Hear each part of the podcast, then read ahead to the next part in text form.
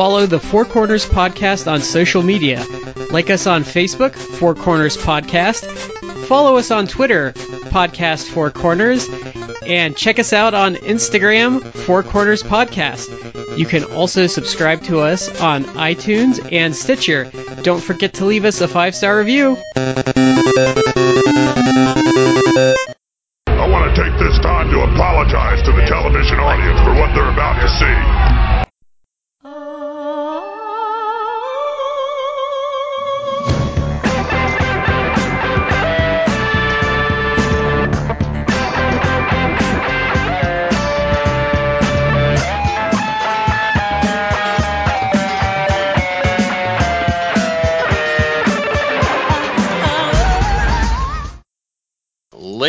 Gentlemen, welcome to the Four Corners Podcast. I am Shad, here with Matt and Brad. Guys, how are you holding up tonight?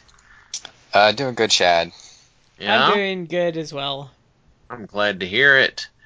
We want to thank you all for joining us for this episode. We are, well, we'll be getting into a variety of topics, I think, tonight, but first we're going to take care of our shout outs. The first one is going to be to Collar and Elbow, the wrestling brand, collar and elbow brand.com. Use the promo code Four Corners Podcast. That is the number four, capital C in corners, capital P in podcast, no spaces.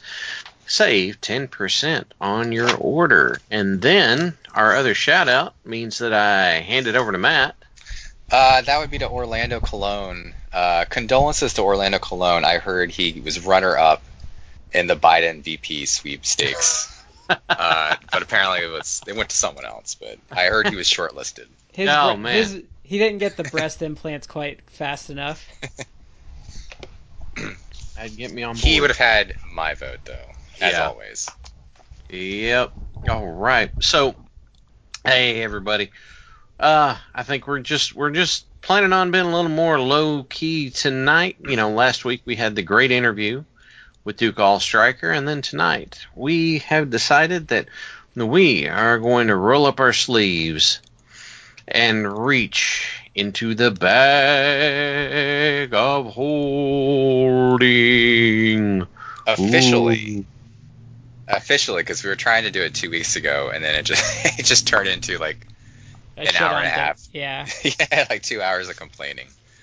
I um, But I felt I felt like that had been building up. Yeah. No, I had. I you know the only regret I have about that episode is I did not I did not take more shots at how awful Bruce Pritchard's booking of Raw has been. Well, we didn't make fun of Kevin Dunn near enough either, so See, that's the funny thing is that in the two weeks since we had that complaint session, Oh, it it somehow worse. it somehow got worse. Uh, we missed out on the whole debut of Raw Underground and Retribution. You know what? Retribution finally ended me po- posting on wrestling message boards like at all. How so? What do you mean? Because like so the whole retribution thing because you know it's supposed to be like an analog of Antifa, like it's really just on a lot of the message boards I mm. post on, it's just removed any illusion of not talking about politics and people are just talking about politics now instead of wrestling and it's just like I don't Oh yeah. yeah I that don't is I I'm that done is not like, why I come here. yeah like I I want to talk about guys rolling around in their underwear like can we can we just talk about that like please It- yeah, I mean, I I live in DC. I grew up here. It's like the last thing I want to talk about is politics. Like I'm inundated with it every day. Like I, I don't I don't want to hear it. I just want to. I, wrestling is like you know, it's an escape. It's a hobby. I just want to talk about that.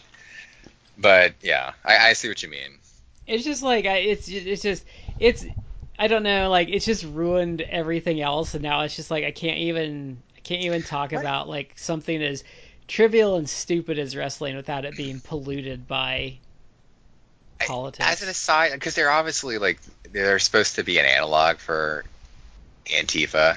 Yeah. I call it Antifa. Is it Antifa or is it Antifa? I've heard it pronounced both I don't ways. I, know. li- I like saying Antifa because I feel like it. I feel like the pronunciation is more fun. I think it depends on who's saying it and what kind of mood they're in that day and blah blah blah. Maybe it's like the Vietnamese um, noodle soup. Is it pho or pho? It's like, well, I guess it's whatever the hell you, You know, want. you know, Uh, remember, Jeremy Clarkson calls it pho. remember like when um remember when Bin Laden was big and you either got Osama or Usama Bin Laden? Yeah. Like I think it's like that.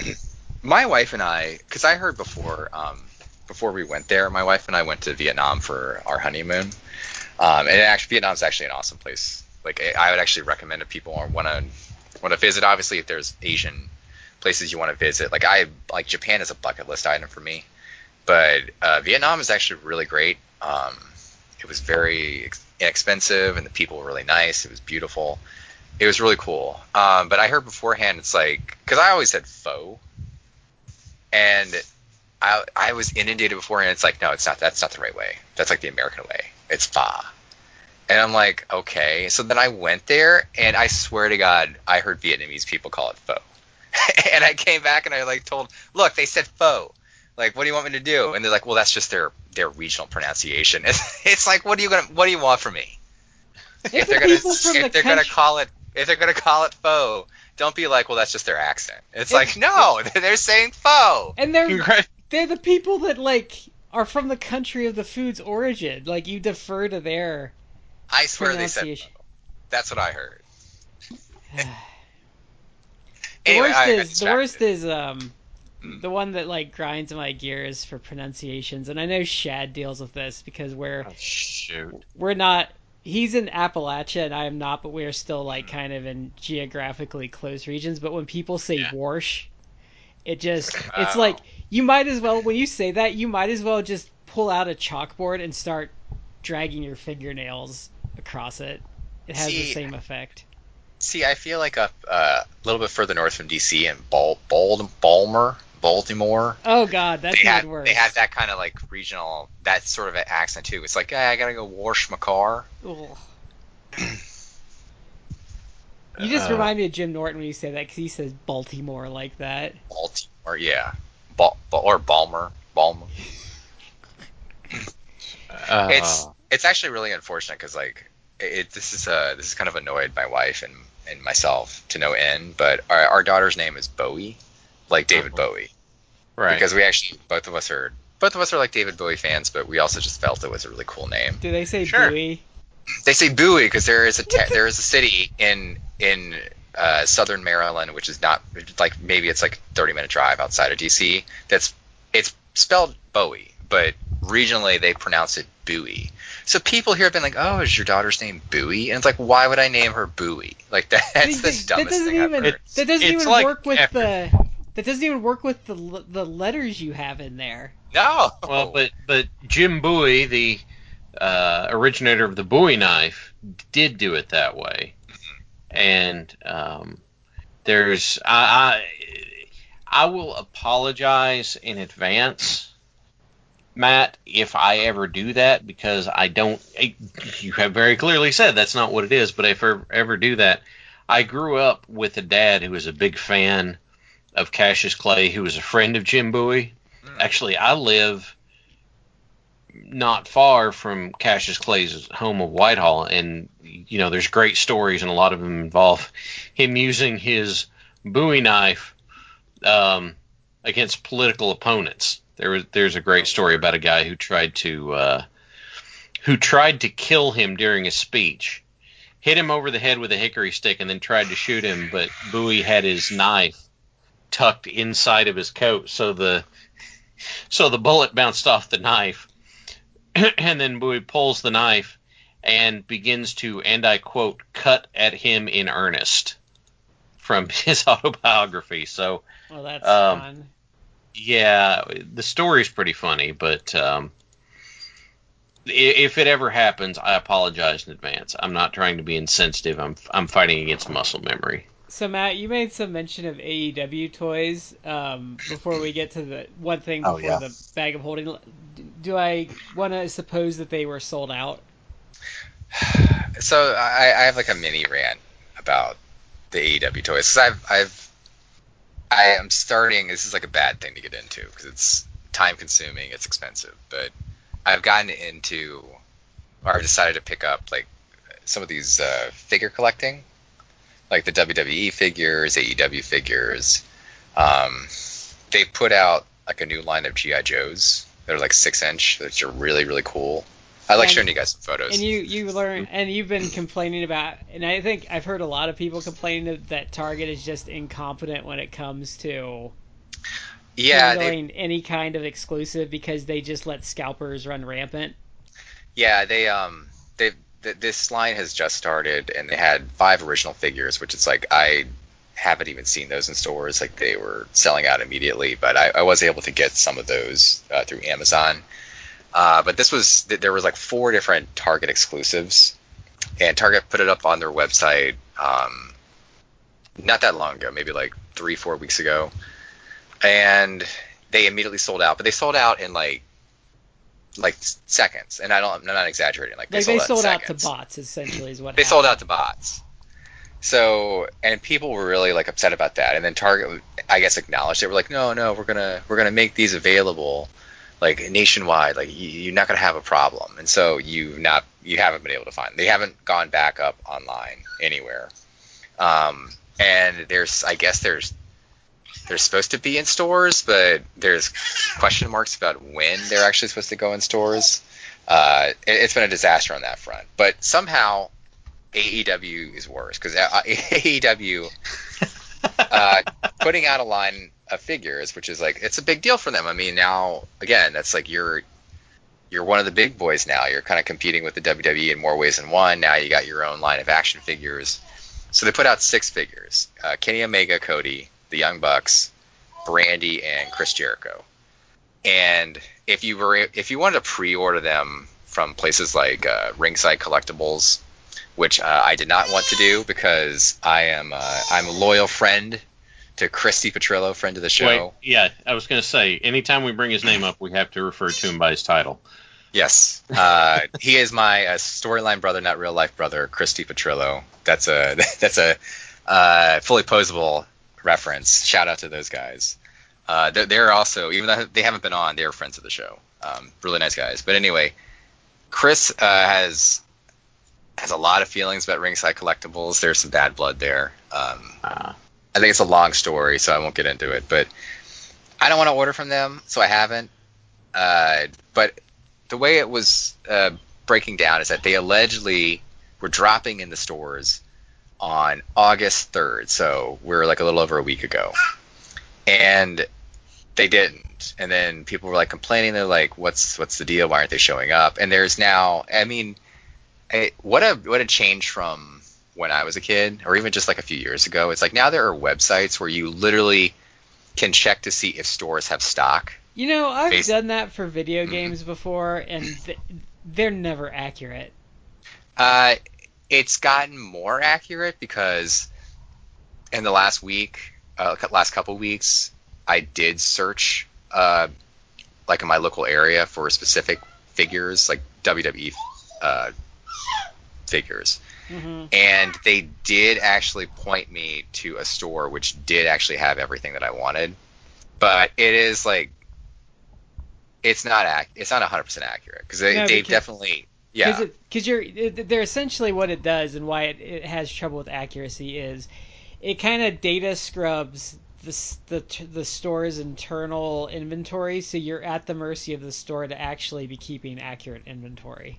Yes, and it's also it's also a situation where it's like you could be expecting like let's say like five figures or five of this product like on the shelves, and maybe it's not. Maybe it's actually like in the back somewhere. You can hear uh, you can hear my daughter's. she's got strong feelings too, doesn't she? you can hear my daughter not going to sleep in the background. Yeah. Um. anyway, so they were supposed to come out August third, and people are like checking websites to see, and it's not showing up anywhere. So clearly, it's not like, oh yeah, they they just sold out. It's like no, they didn't even hit the shelves because people are people are bold. Like they will go up. This they're they're Walmart exclusive outside of like Ringside Collectibles, who are selling them, uh, kind of they're for pre-order. They're for pre-order. So people go up to Walmart like employees and it's like, what's the deal? And Walmart is Walmart employees are actually telling them like either various combinations of like, oh, we haven't got them yet, or well, they're going to be coming out on this date, which was like not not the third. It was like some several days in the future. Yeah, and the people telling you that, if if they're tell, if they're giving you a date, there's a good chance that it's sitting in the back in a box with a don't put out until certain date. Yeah. Yeah. Yeah, and so it- now they have slowly been appearing, but it is not like you can just walk down to your local Walmart, Walmart and find them more often than not. It's well, from what I've seen, they have popped up kind of randomly, I think in Texas and in Florida, but it's not been widespread. It's definitely not in like this area because I've been checking like every day and nothing within like a 25 mile radius of like DC proper. So they're they're not here yet. we Um, haven't even the Walmart by me hasn't even got the Masters of the Universe figures yet. Yeah, it, it's. I mean, it's it's random. Like the DC area is actually not very good for finding stuff. Uh, you can. I, that's why it's like me getting into collecting is kind of like a. It's been. It's almost like I want to bang my head against the wall. 'cause it's like it's it's supposed to be a fun thing, but it's just like an. I'm kind of like a. It's. Uh, I'm just constantly getting frustrated. It's it's not a Like- fun. So I did it. I did it way way. I'm, we're talking. We're talking. This is 20 years in the past. Like I did it with Star Wars figures, and um, remember when the Todd McFarlane Spawn toys were like? oh yeah, thing? they were really big. Hmm? Um, I did those for a long time, and um, it's just different now because well, one, everything's expensive. Like it's insane how much stuff costs now. Yeah. But it's. I was trying to tell that to like someone that it's not fun anymore because it's not like it's a lot of that stuff's just for hobbyists and like the chases and stuff now. Like it's really I think they're really gonna ruin the toy market here in the next decade because they're they're falling into like what everyone else falls into where they're just catering too much to the collectors. Yeah, and that's I mean that's the frustrating thing. I mean I I, I don't mind like w- doing a little bit of work to find something, but it shouldn't be like the only way I get it. It's like if I drive like 25 miles away from my house to find it at this one like random store. Like or that's like not the shady man like urinating behind the trash can just happens to have it for you. He's got Yeah. it right next to his uh, recordings of the original uh, Star Wars Christmas special. Yeah, and that I mean- Doctor Who episode that uh that um hasn't surfaced yet. I mean, look, like uh, another friend of the show, my friend uh, Justin, that we know, Mhm. like he where he lives, he's up in Canada. It's like there's there's like one Walmart. So if they don't have them or they sell out there, it's like he ain't getting them unless he somehow buys them from somewhere else online. Yeah. But but I live in the DC area. It's like I there's multiple WalMarts around, or at least within like a at 20 certainly within a 25 mile radius. There's multiple like targets around to find stuff. Like I sh- I I can do a little bit of like legwork to find it. That's fine. But again, I, I shouldn't have to scour for everything, and that's the problem. Like just with these collecting now, it's like if you let's say like uh, a the AEW toys, like Yeah. if they come out, it's like you basically if they're dropping like let's say today or let's say tomorrow, like they're dropping tomorrow morning. It's like I work, like I can't go down to the store, but if I don't go, you or often than not, it's like if you don't get it that day, you're not gonna get them because they'll sell out, and then maybe And maybe you- you'll find them, maybe they'll mm. bring in more stock, but it's it's like a big question mark. Uh, but the thing that's been frustrating to me is that, and I'm sorry to use this term because it's been it's been politicized, but AEW stars are like totally gaslighting the fans because if you don't know, if you're not like trying to collect them, you don't know maybe the specifics. But Cody's like retweeting people who are going into the Walmart shelves and seeing empty pegs. And they're like, oh, like, oh, all the figures sold out. And Cody's like, look, they're all selling out. Look at this. It's great. Like retweeting all this stuff. And it's like, no. That's probably like ha- Spider-Man stuff that's been sold out for like three months that they haven't been able to get stock to replace yet. Well, It's like they haven't sold out. They haven't actually even hit the shelves yet. Like they're not up on the pegs. Like you're not seeing empty pegs like everything's sold. You're Yeah. seeing empty pegs because they they haven't even put the product out for sale. They they just they just so okay. I've worked retail, so I'm gonna use like Walmart jargon, but they've just remodded to get to to be able to put them out. They haven't put them up yet. That's that's probably what's happened. Yeah, but they're kind of. I mean, people like Cody. I really, I'm a fan of the guy, but he's not being honest with the product. And we've doesn't- also, But, Co- but the- well, but the- I don't know. I will defend him. Cody probably doesn't get that how that all works either because that's if you're not if you're not into the toy market, like you don't kind of get it. Because and I, I want to go back to what you're saying about how frustrated it is though. Like I don't have the space for it, but I think I would be more um, agreeable to collecting a couple things if even if you had to put some work in that you could at least on your first stop get three fourths of the line and just Yeah. have that one or two you've got to you've got to wheel deal for a bit. Well, again, the problem is like it, it, back in the day, like even like a few years ago, I I've I didn't really like. Now I'm kind of starting to collect, but I didn't really collect stuff per se. But I would kind of keep abreast of like what's out there. And before, like with, with some of these toys or specialty things, it's like okay, you can get if they're gonna have six figures in this in the first series of the line, it's like okay, you have the six figures, and then the hard to find item would be like a chase of one of those where it's like a different mm-hmm. costume or something. It's something like that. It's like okay, yeah, that's fine. It's a chase. It's like limited quantity of that. It's difficult to find that, but it's like no. Now nowadays it's like everything. Like you, everything is hard to find, which that's that's like frustrating to me. And I'm I'm gonna I have to say like the company that made them Jazware is like they kind of have created this because they created the problem because one it's like don't promise don't promise something on a specific date like Monday August third. If then if your actual like the the seller is not going to be able to to accommodate that. One and they've actually uh, I don't know if he's like their PR person or is like uh, some sort of executive but he actually said like we we are deliberately short stocking the first two series because we want to drive up demand so that the, the stores basically like will buy future waves of our product Yeah, but you lose. because of demand The problem is though you lose. Like, there's going to be a lot of people that are going to get like if I want if I like I considered it briefly to get a couple of them, but knowing the cluster it is, I'm never going to buy one because I'm going to miss out on the first series. And, well, I was fortunate. I was fortunate because Chris uh, actually told me. Uh, he like texted me uh, couple weeks back, and it's like right now, go to Walmart.com. They have Cody, Jericho, and Kenny on sale. So I was able to, to pre-order those on on uh, like a retail price. But I still need the Young Bucks and Brandi. But they've already even said like Brandi actually, it's like Brandi's supposed to be in the first wave. And they've already actually admitted now, like the last day or two, they're like, oh, actually, Brandi is not going to be on the assortment that's that's right now being provided to Walmart. She's going to come in like a future assortment because they want to make her like artificially the chase. And it's like you, so you're only putting out six figures, and you're already like saying that one of those you're not sending it right away. See, I what's the name I just feel like it's a lot of PR bad blood. Jazwares, they make I, I, um. will, I will never buy anything they ever put out if that's their marketing strategy. I guess they do. They do the Fortnite toys, and they do. They got the license to do like they, there's um there's six UFC fighter figures as well. That's just bad strategy. Like if you if like your strategy should be that everyone that wants one can get one.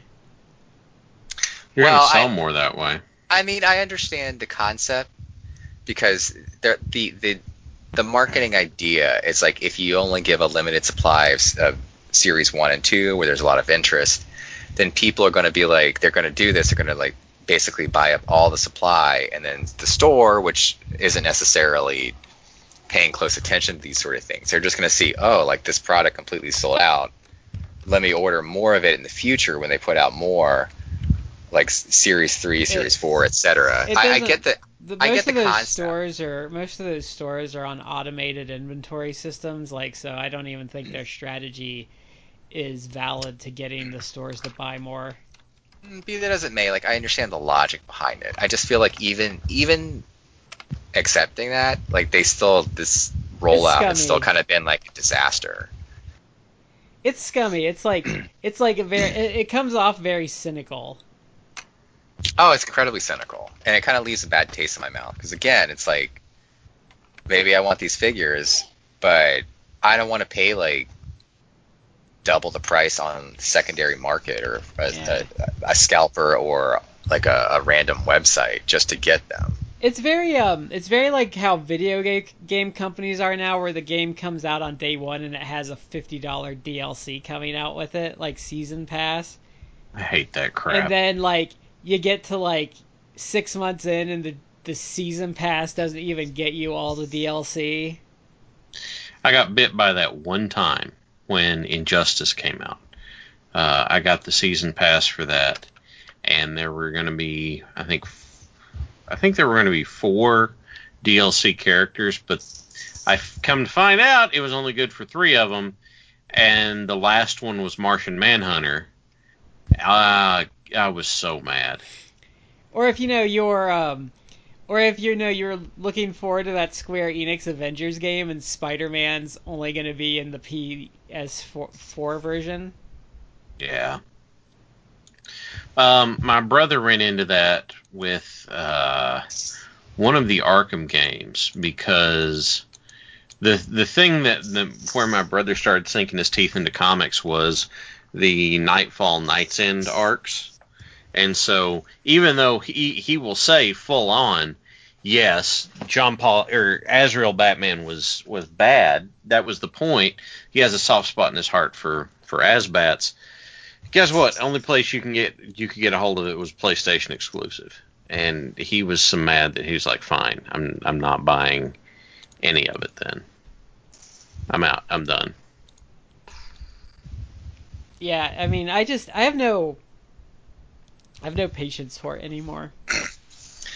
I don't know. I'm gonna continue plugging along, trying to. uh Because those those figures are probably what like twelve to twenty bucks a piece too. Oh, they're they're pricing them the same as the WWE Elites, which are twenty dollars, and that's expensive for a toy. But for me, as like someone who's collecting them, I think that's I'm willing to pay that because they're not they're not. I mean, again, each of these waves, even like the the WWE Elites, they're they put them out in roughly like six figures a wave. So as long as they're doing that, maybe like a quarter, then it's like okay, like I'm not I can do that. But if I was, I, I'm, a, I am a parent, but it's like if, if I had a kid who wanted these toys, like twenty dollars is kind of a lot, just generally. Like I know Chris does it for his kid, but it's a lot. I mean, that's that's kind of price. That's getting kind of pricey. Like again, I can I can manage that as an adult with a, a decently paying job, and I, I, can, I can kind of assume this is a hobby, but I mean that's a lot. Yeah. It's a big ask. The other news that came out about just talking about toys, I, I don't know if you saw like those New Japan toys. I did see them, but I Those were really cool. They've they announced two series, so eight figures thus far. I had I was going to, I I probably will get them at some point, but I think they're like fifty dollars a figure. yeah, they, they've always been. Anytime there's been like those cool figures from Japan that because to import them, it's always been like fifty bucks. Because I remember Oh, like, th- back in like two, 2004, 2005, I thought about it, and they were Yeah. like forty or fifty. They're like fifty each, um, which is very that's a high price point. So Yeah. but they do the, the figures do look amazing the the complication that I, I just read is that i guess because of covid uh it's really just taken a bat to produ- production so Yeah. these figures which were allegedly supposed to come out in october so they weren't even coming out like now they were coming out in october the rumor is that they're getting pushed back even further and Hmm. these were i think advertised like these are put up for a pre-order sale at least probably three months ago. So you're talking about a, a product that was announced and then won't come out for like, oh, I hope within a year. within Yeah. a year that they're. All right, that's enough. Um, enough talking about toys. I've kind of monopolized. And um, I wanted to bring it up. Um, I, we'll probably do more for him in the coming weeks, but uh, Kamala passed away over the weekend, Mm. and um, you know it was actually weird timing because we did that SummerSlam, and I actually had to check to see if he was still alive or not, and I was surprised that he was. I think I was confusing him dying with when he got his legs cut off a couple years ago. Yeah, because of his diabetes. Yeah. Yeah. So that's a shame. I I think we might try to do like a couple matches for him down the road. I was, I'd be interested in seeing like his Memphis stuff because I think just about everything I've seen of him has either been the WWF slash WWE or WCW. I've seen him in. Um, there's that weird like Crockett match he had with Magnum TA in like 1985, where he showed up for a couple of like World Championship wrestlings. Um, I think I've seen him in World Class and Mid South, but mostly WWF. He, uh, he apparently right before like WrestleMania three, I guess, was doing like the house show circuits with Hogan. He did the. I think he did, he was doing it with him after too. I think. Okay, I think and he was allegedly like they, Hogan's summer opponent with Harley Race in there as well. ah, but I mean, allegedly historically, like they drew like really big business, Yeah, he was one of his better drawing opponents. which I think um I think Kamala actually complained about that because you know Hogan was getting like absurd amounts of money from the the box office, and then he was getting like it's like Hogan would be getting like here's your here's your fifty thousand dollar payout for the the box, and then he'd be getting like here's a couple grand. Yeah, I, I think so. Okay, so um, like I said, I think we're gonna we're gonna try and focus in on him more. I think in the coming weeks. We just um, there were some. I had some issues this week, so I really didn't have um, time to like put into any like show prep. So it's kind of why we're doing a bag of holding. Because when you wake up It- and your face is swollen up and you have to go to the ER and you're on Benadryl for like a week, uh, life's not very good. that does not sound fun. Yeah. Okay, so let me let me get the questions here. hmm So, um, first question out of the bag of holding is, what is your favorite comedy movie? Let's us. I'm going to start this off with Shad. Okay, so um, I was I was really working very hard uh, before the show started because I knew this one was in there because I'd submitted it, and I was trying my best because I had three and I couldn't remember my third one. I'm sitting here writing funny movies out, trying to figure out what it is. So, um, whenever it comes to comedies, like initially, um, y- you know, if you'd asked me 20 years ago, I probably would have just said, you know, Quest for the Holy Grail and stopped there. And don't get me wrong, that one's great. I love that one. I still do, but I think I've watched it so much that I've kind of worn myself out on it. I, I I love that movie, but I think as an adult, I came to regard Meaning of Life as the superior. I, I haven't them. I haven't watched because at the time I loved Holy Grail and I watched Meaning of Life and Life of Brian and I just enjoyed Holy Grail more. Okay, cool.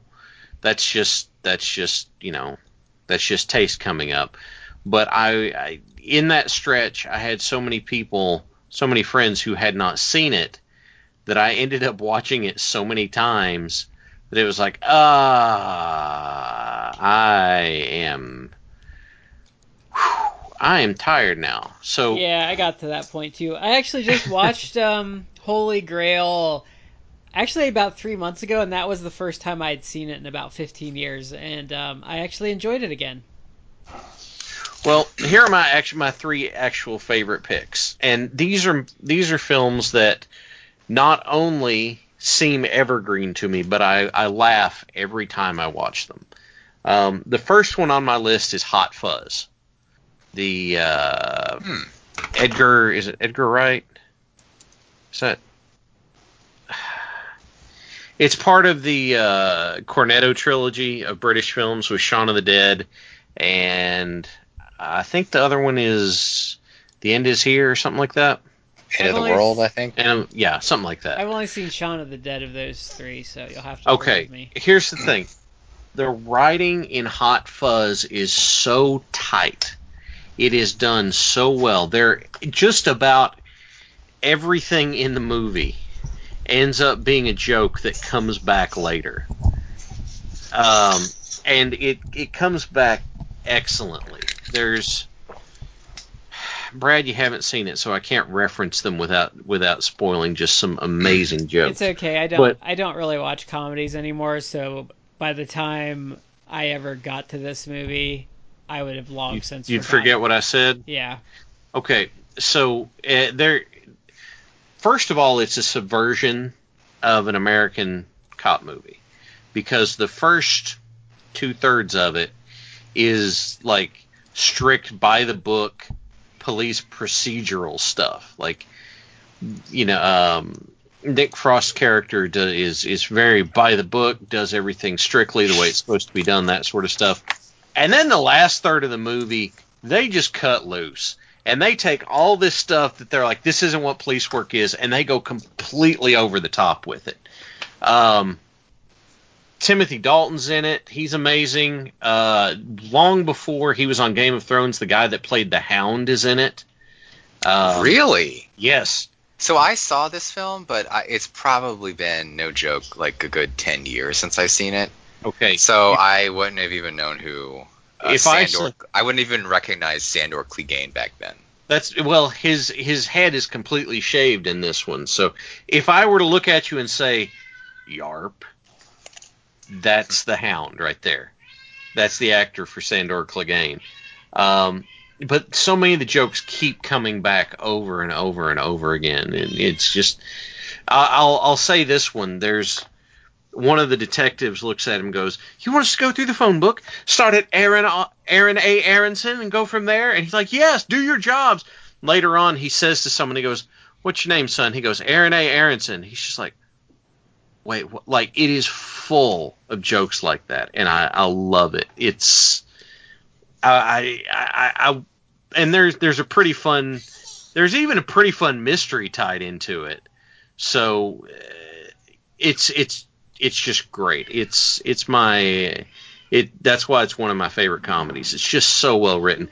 The next one on my list is a tour de force starring Tim Curry called Muppet Treasure Island. Mm.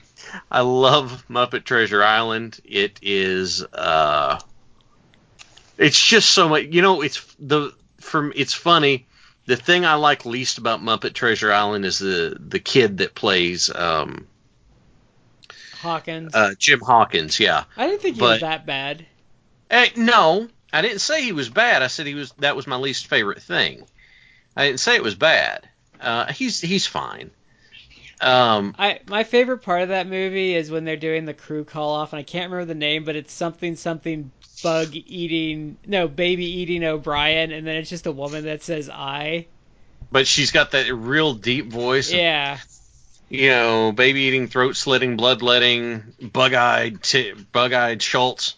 and then, I, I and then I, I Old love Tom, when when um, dead Tom. yeah when he's like Tom. he's like dead Tom's dead. Long John killed him. He's like, but he's always been dead. That's He's- why we he's call been him Dead dead. Tom. And Tim Curry has a ball just absolutely chewing the scenery through the whole thing. Yeah, I that's probably that's probably my second favorite Muppet movie, but like my um my rankings of Muppet movies is probably way off from other people's because my my two favorite Muppet movies would be the Great Muppet Caper and then Muppet Treasure Island, which I don't think most people would agree with. For me, it's Muppet Treasure Island and um, the. Oh, I'm gonna mess this up. Um, it, I guess it was just the Muppets that came out in the early 2010s. The one the, the the one the one that was like them recreating the show and then they screwed it up with like bad sequels. That one. Yeah, Yeah, that Yeah, one was but- good. that was that'd probably but that be my was- that'd probably be my third favorite. it's but it's so heartfelt. Is what I really love about that one. Because it was like um I don't know his name. The the guy that was like the main actor in that wasn't that like his, wasn't that like yeah, his he wrote it. Yeah, I was gonna say that's like his passion project. And I don't think he did the sequels, and that's why it immediately like went into the trash after Yeah. that. Um, the It um, got a it got like a short-lived TV show. it did, yeah. Based I didn't get that. to watch it, but They have a new show on Disney Plus that just started. Uh, now I'm actually going to have to consider getting Disney Plus. Um, the uh, but you know, it, it you you have Tim Curry as Long John Silver, and he's got this this song number of being a professional pirate, and you know you can tell he's just having so much fun because in the middle of it he just kind of leans back and you know because he's he's Long John Silver so he's only got one leg. He goes upstage lads. This is my only number. You know and and they're just having so much so much fun with it um and as as a Muppet movie goes, it's hilarious because they're doing a tour of the ship, and the rats are like, "Oh, over here on the right, you can see a set from where they filmed Muppet Treasure Island." Um, just it's it's full of your Muppet humor, but it's it, it just does everything so well, and it's really it's really fun. Is, the one um, I was Is this? Go ahead. Did they follow this up with Muppets Muppets in Space that pretty much put them on ice for a decade? I don't know.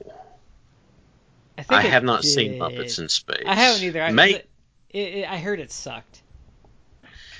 The um, uh, that's what I've heard is that that Muppets in Space is the one I heard was just kind of like, oh, uh. and in watching um, in watching the the Muppets the the return that they did, uh, the thing that it, uh, there's there's a, uh movie reviewer I get a kick out of who his statement was you you watch Kermit's first big song in this movie and you immediately start crying and apologizing to the Muppets and you when Kermit's doing his uh, the pictures in my head song because he goes I'm so sorry Kermit.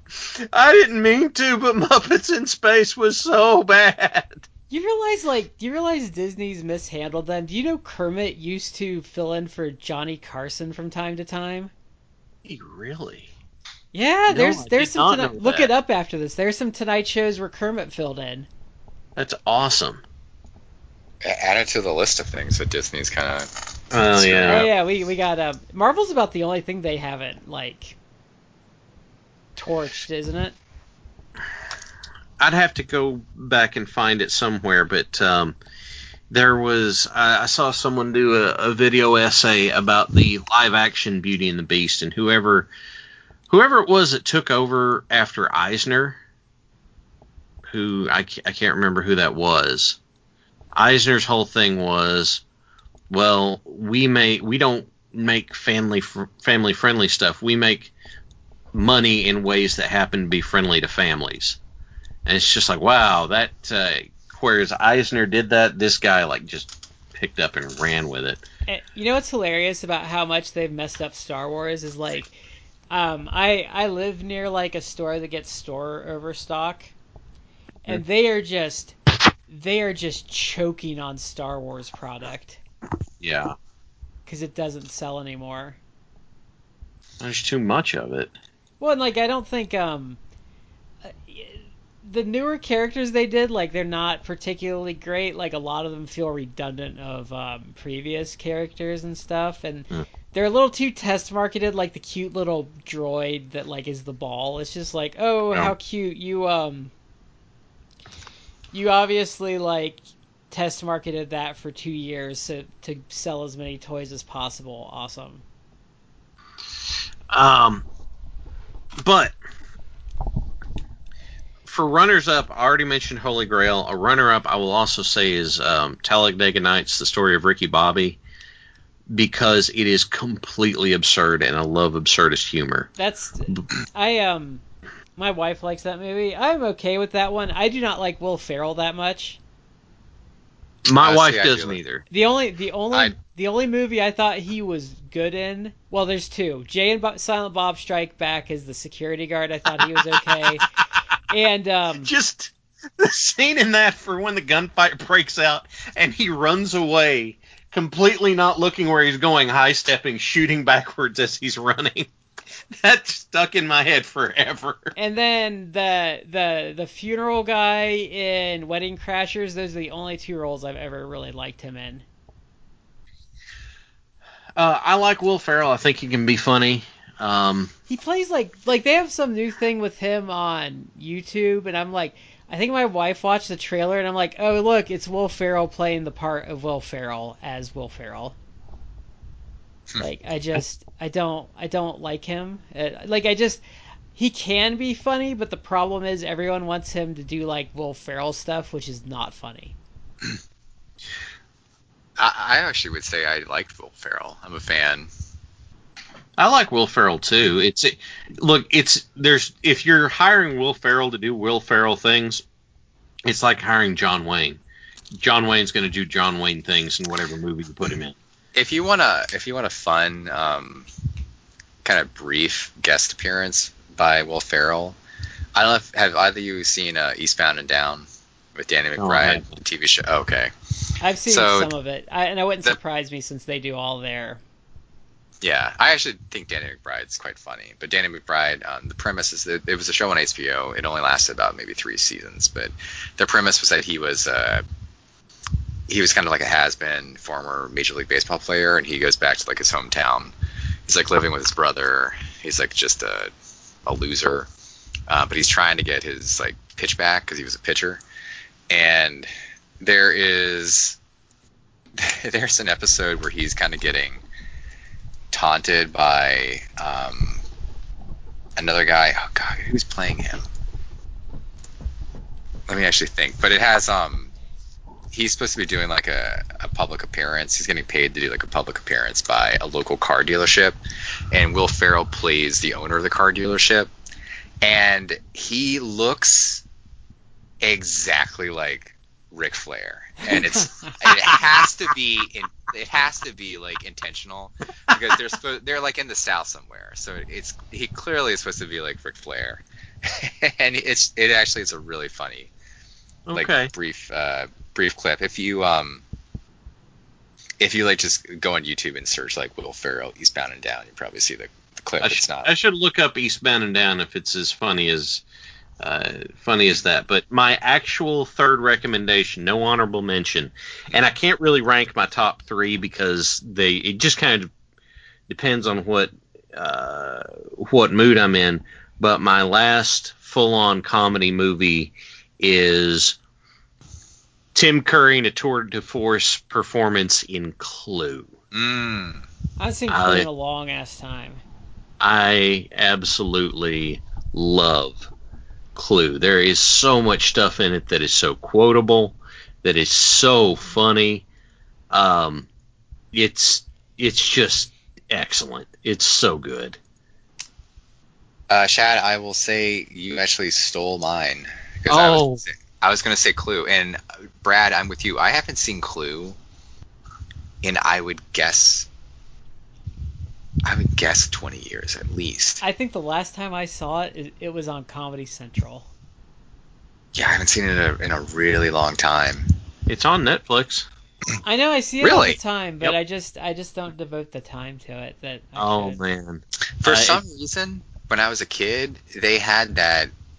It, it was in syndication, obviously, because it came out like mid '80s, I think. But it, for some reason, like the local TV, there was at least one local TV channel that played it like all the time, and they played it at least every other month, Mhm. and I would watch it. So I, I watched it probably several times as a kid. Yeah, that used to be. Um, it would be a comedy up there, but not one of my favorites. The Burbs on TBS used to be like all the time. Well, it's it's one plus two plus one plus one.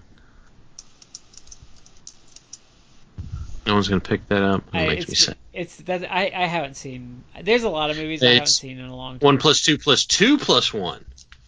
No, if you were doing it that way, it would be one plus one plus two plus one. It doesn't matter. I'm going to shoot you anyway. Ah, yes, very good.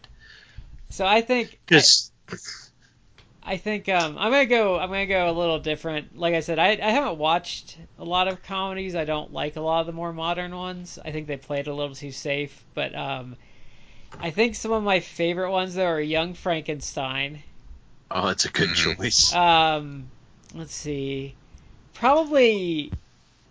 It, it it loses impact on future viewings, but I still think it's a fun movie. There's something about Mary. Hmm. You know, that got a lot of hype in like the late '90s.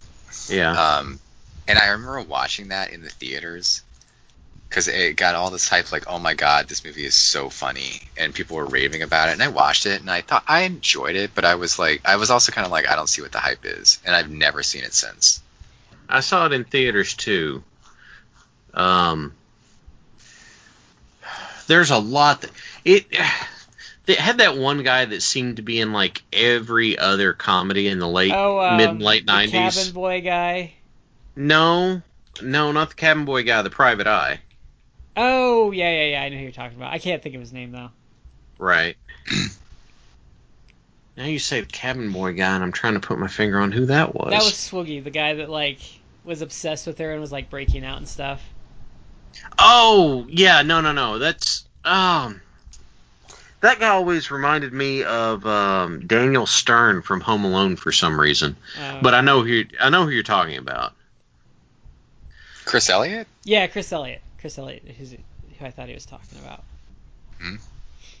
Um, I don't know. If Oh, you- there was. Uh, I was kind. I'm sorry to cut you off, Brad. There, there is one scene that I remember that for some reason like amused me more than it should have. But uh, Harland, there's a scene with Harland Williams, and I think he, I think it's like uh, Ben Stiller picks him up as a hitchhiker, Yeah. and Harland Williams, Harland Williams is like clearly crazy, and he's talking about how he's, he's going to make a million dollars with this great get rich quick scheme, like six minute abs, like a six minute ab workout, and then and then Ben Stiller's like, well, yeah, until someone comes out with like five minute abs. And Harland Williams just like flips out on him. Like, no, you, you, you can't do that. You can't do it. You, it's only six minute abs. And then he freaks out. And for some reason, that has stuck with me like 20 years later. and he's sitting there with that giant suspicious bag on his lap. Yeah. I, cut you remember Brad, that scene sorry. too. No, you're fine. You're fine. Um, I don't know if I would call it a comedy, but I'm gonna say it anyway. Princess Bride. Um, I still enjoy. I didn't have. There's some movies that I was gonna put down, but I didn't put Princess Bride on the list because it, it for me it is not solely a comedy.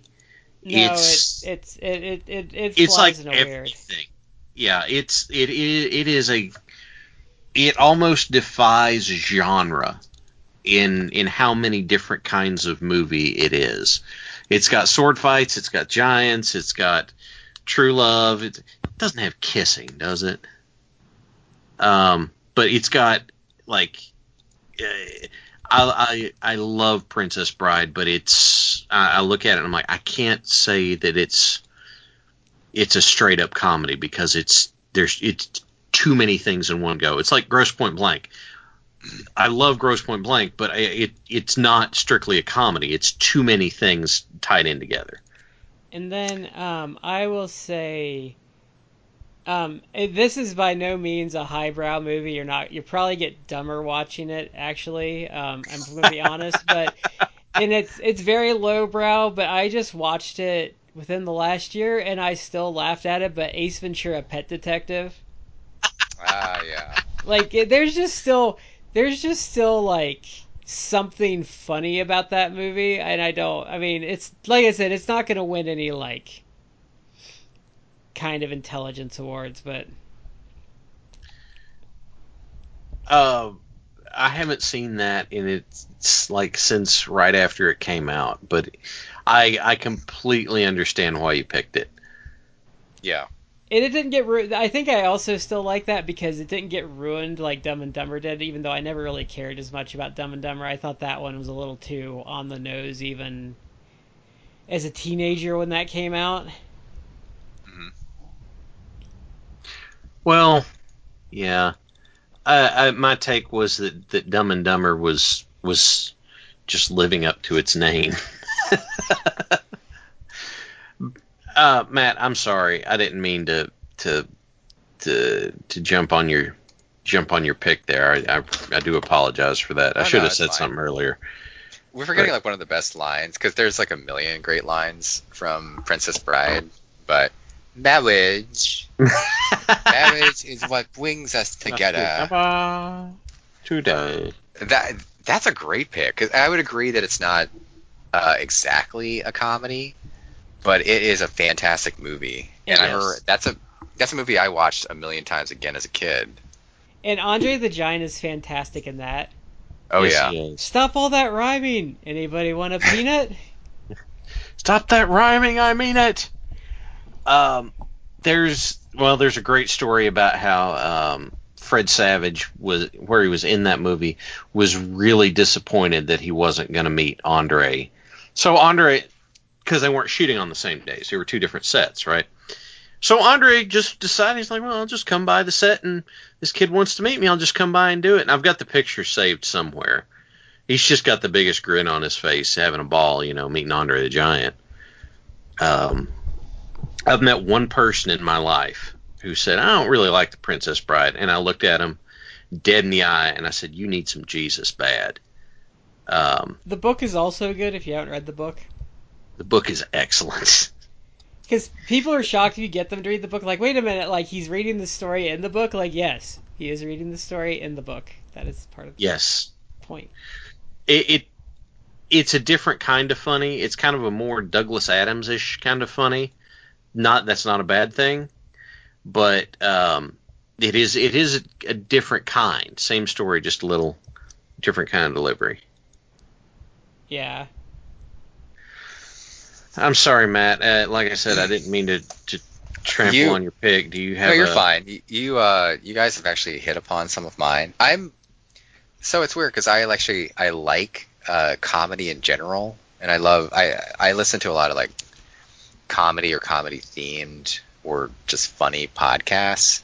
Mhm. Um, and I, I I grew up watching a lot of like sketch comedy. I still enjoy comedy nowadays. I think over the years, I think my my taste in comedy has become more into like the absurdist humor or even like anti-comedy, just Mhm. weird stuff. Um, so all that to say, like I don't really like watch comedies for some reason. I just it's not I- I'm not really into them. The only it's not thing because I don't. I, Hmm? I I do anything that's newer for me, like British comedy, seems a little more willing to get a little darker. Oh, that is one that's one of my favorites, and it's totally underrated. But Death to Smoochy. I never seen that one. I've I've heard fun things about Death to Smoochy, but I haven't seen it. That's a good one. It's got Robin Williams and Edward Norton. Um, I can see why other people don't like it, but I, I had a lot of fun with that. But okay, what were you Huh. gonna say, Matt? Uh, yeah, so I don't. There's not like a lot of. I don't really like or watch a lot of modern comedies. My wife loves them, so if we are like gonna watch a movie at home, she'll usually pick like a comedy, like a a funny movie, and she um she.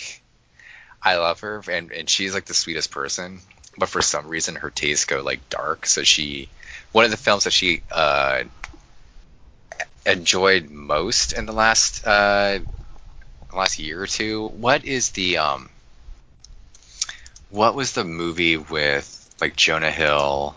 I think it was I think James Franco was in it. Dan McBride where it was like the end of the world.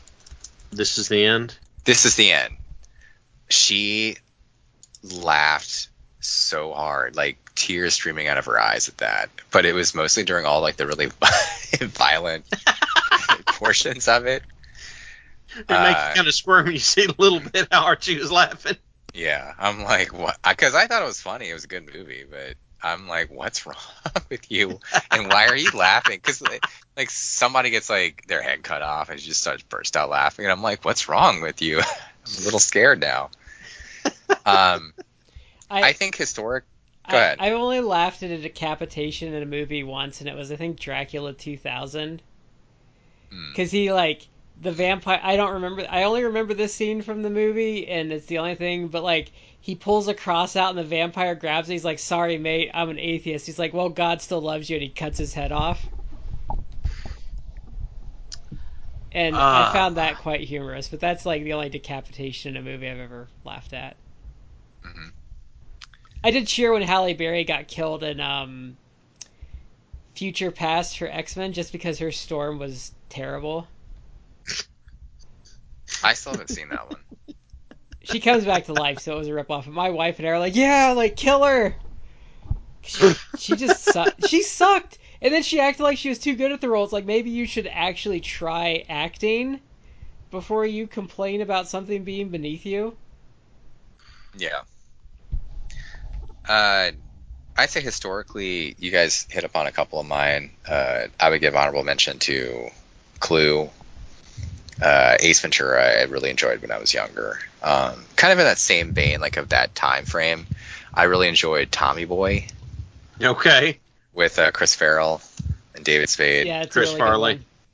Yeah. Uh, comedies I have actually enjoyed in more modern times.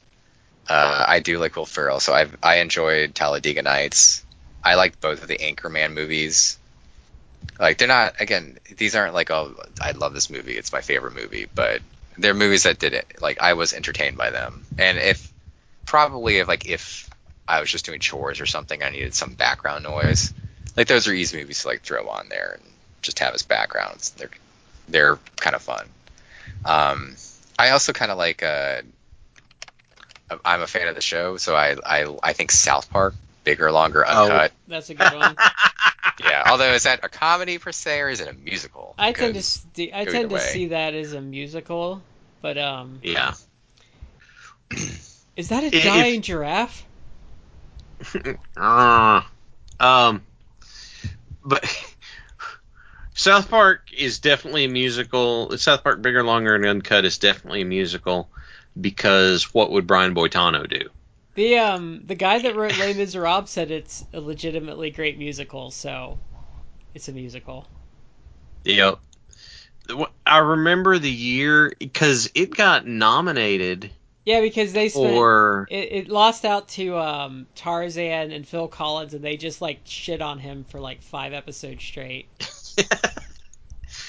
I remember the live performance they had. It's the only time that I ever intentionally tuned in to watch the Oscars because Robin Williams was singing it. Because that that was the only compromise. Because like, well, no, we want everybody who's nominated for this to do their songs, but we're going to edit yours. And they're like, well, then we're not doing it. And they're like, but but you have to. And they're like, no, I don't have to. And they're like, well, okay, we're going to have Robin Williams sing it. And uh, the story I heard is they kind of looked at each other and went, yeah, okay.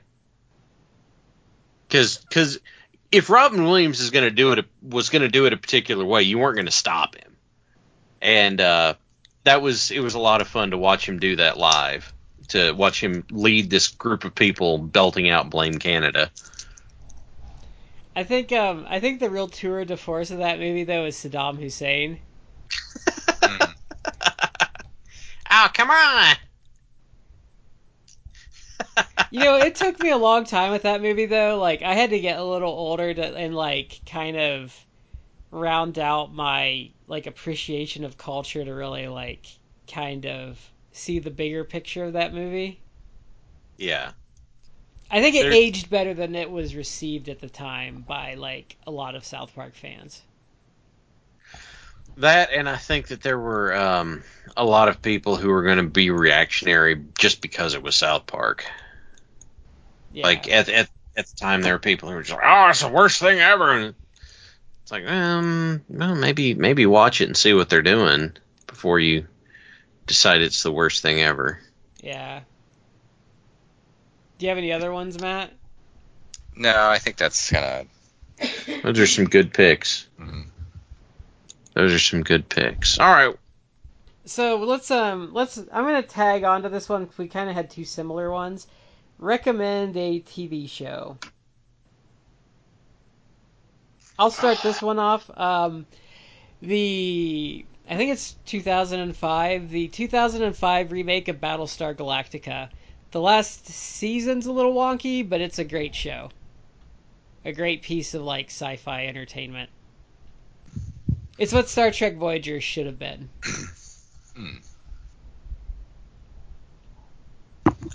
I I, I watched the pilot for it. the I mini series, like the, the Yeah, them getting off the planet and all that.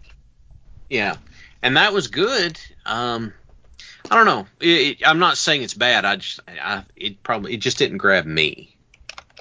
I can see it not. It's it, the the mini series takes its time to really like hmm set things up. Eh, What? Okay. What? Sell a little bit more on it. What? Uh, what about that makes it? Um, great Uh. performances. The characters are you know believable. Um, it you never quite know where it's going, and it has a feeling of like danger to everything. There's like um, very palpable sense of like terror and dread. It was one of the first shows that did that like kind of reverse storytelling with like the um the ending and then it would kind of go back through it like sometimes um the the idea of the Cylons being um kind of um people could be Cylons like it replaced the Cylons added a real sense of like you can't trust anyone Mm, okay. and um, I don't know. It's a hard show to describe because it just it starts out with you know them kind of trying to find Earth, and it kind of Mhm. goes off in these weird, strange directions. It's kind of like Farscape. It's not as weird as Farscape gets, but it's hard to describe like Farscape is. Oh, okay, that's fair. That's fair. Um, Matt, what's your recommendation? Uh, I mean, I could give you like a million TV shows. Is it, or are you limited to just one? I'd say let's do one just to like. To but keep I us like- from going on Yeah. forever. Can I get? well, I have like many. Hey, do a couple. Do a couple then. Uh, let me give you. Well, I mean, if we're going like, I mean, Battlestar Galactica, like you could, you could definitely make a case that that's one of the, the best shows, and certainly one of the best genre shows. But one of the best shows of like the last twenty years. It was just a really well done show. Uh, and I could, I mean, you could, if we're throwing like great shows, you could be like, oh, Breaking Bad, like shows that actually have like critical acclaim. Mhm. Um, I'm gonna give you like three. I'll give you three. Uh, that are like kind of more un, like not as well known or a little more unconventional. So I would I'll give you different genres too. Uh, I've talked to you guys about this Umbrella Academy Mhm. on Net. It's on Netflix. It's uh, an adaptation of the Gerard Way comic from about like ten or so years ago. Yeah. I Uh, think that was a Dark se- Horse comic. Yes, I think you're right. Um, the first season basically adapts like that first miniseries. Uh, they've done a season two. I haven't seen it yet, uh, but it's it's just a really well done show. I was kind of shocked at how well done it was. It's really quirky, um, but there's actually character development. The Yeah. characters actually have mostly have good arcs. Um, I would say I would say I, lo- I like every character on the show. Well, the the dr- I can't remember names. It's been a while, but the the monkey and the drunk guy are the best characters. But I would say the lone black eye for me on the show is Ellen Page's character, and anything she's involved with is terrible. Yeah, she's um she is the weak link of the show, but she does have a character arc. Um, it's a good show. Like I, I really recommend that to people. I was kind of surprised. Uh, and there's there's some good acting there. There's some And and the backstory, definitely- like when they do flashbacks, I think really adds to it too. yes. Uh, I I agree. Like uh, Klaus, who's the number four, he's the the drug addict. He is he's like the best character, and he actually um, kudos to the the actor who plays that character. He does a really good job. Yeah, he. Um, You always kind of perk up when he's on the screen on that show. he does he, he starts off to me he started off kind of, kind of annoying but by the end there's like so much character development that's occurred with him that he's he became like my favorite character I thought like when I first the first episode or two, I was like, oh look, he's trying his best uh, Johnny Depp impersonation, and then I was like, oh wait, no, I really look forward to like his parts of the show. Mhm. yeah uh of the other two i'll give you one. This is horror themed. Uh the terror infamy which was a tnt show. You can watch it on hulu. Uh it basically it's it's it's 10 episodes which in my opinion even though it's a good show is probably like a couple too many. Like they could have done like eight episodes and been fine. Uh, but it's set during uh, world war ii uh, it deals with japanese um, american japanese internment camp but that's not the sole focus on it. Uh, but it does kind of give you some historical backstory to that period of american history. But the main focus is basically it's a it's a ghost story. It's a you have an an Onryo, a Japanese vengeful ghost, who basically starts haunting uh, a family, and it gets a lot more detailed and and violent from there. But it's a pretty good show. I was kind of surprised at how well it was done, especially for just like a regular uh, network show called TNT. Mm-hmm. But it's it's pretty good. I recommend that. And then my final one. This is actually I think a Starz show, but uh, Dublin Murders which is an adaptation of the Tana French books. It's I think like the first two books they adapted it into um, this show, and it, it, covers the the main plot. It covers um, the murder of this girl in a, a rural uh, British town, and you kind of explore who the murder they explore who the murderer is. But there's a lot of character development there too, and the two leads um, do a really well do, do a really good job um, the show gets weird at points. It has uh, a quasi supernatural element to it. Uh, if you if you read like TV tropes a lot, it's the basically it's the trope of maybe magic, maybe mundane. It's like you're kind of it's kind of left ambiguous whether there's actually supernatural elements that are at play or not. Um, but it's a really good show, really well, well acted, pretty um pretty well plotted. So I give that a recommendation as well. Hmm. Okay. That's uh, right. that's kind of three there for you. One's like a science fiction, uh, fantasy superhero show. One's a horror show, and one's pretty much just like a mystery. I want to invite Matt the professor back to the podcast. It's been very nice having you back here. Mm. I, um, I want to do just as an aside because we did mm-hmm. cartoons. Mm-hmm. I do want to do like I want to do like an Adult Swim show, maybe like next month or in the fall at some point because I think we could have a lot of fun. I know Matt and I could have a lot of fun going back over Aqua Teen Hunger Force and like Metalocalypse and um, oh yeah Harvey Birdman. Oh, I think I've got the first season of Metalocalypse on DVD around here somewhere. I just I get so much I get so much joy out of something and being like, did someone say cocaine? I do cocaine. Dr. Rockso is a tremendous character. He is. I'm Dr. Rockso, the rock and roll clown. This song got banned from MTV because you could see my junk through my jumpsuit.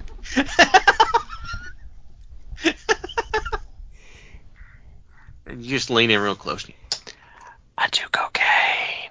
I, you know what though? This thing that makes me sad though is they really did ruin it when they went to a half hour format.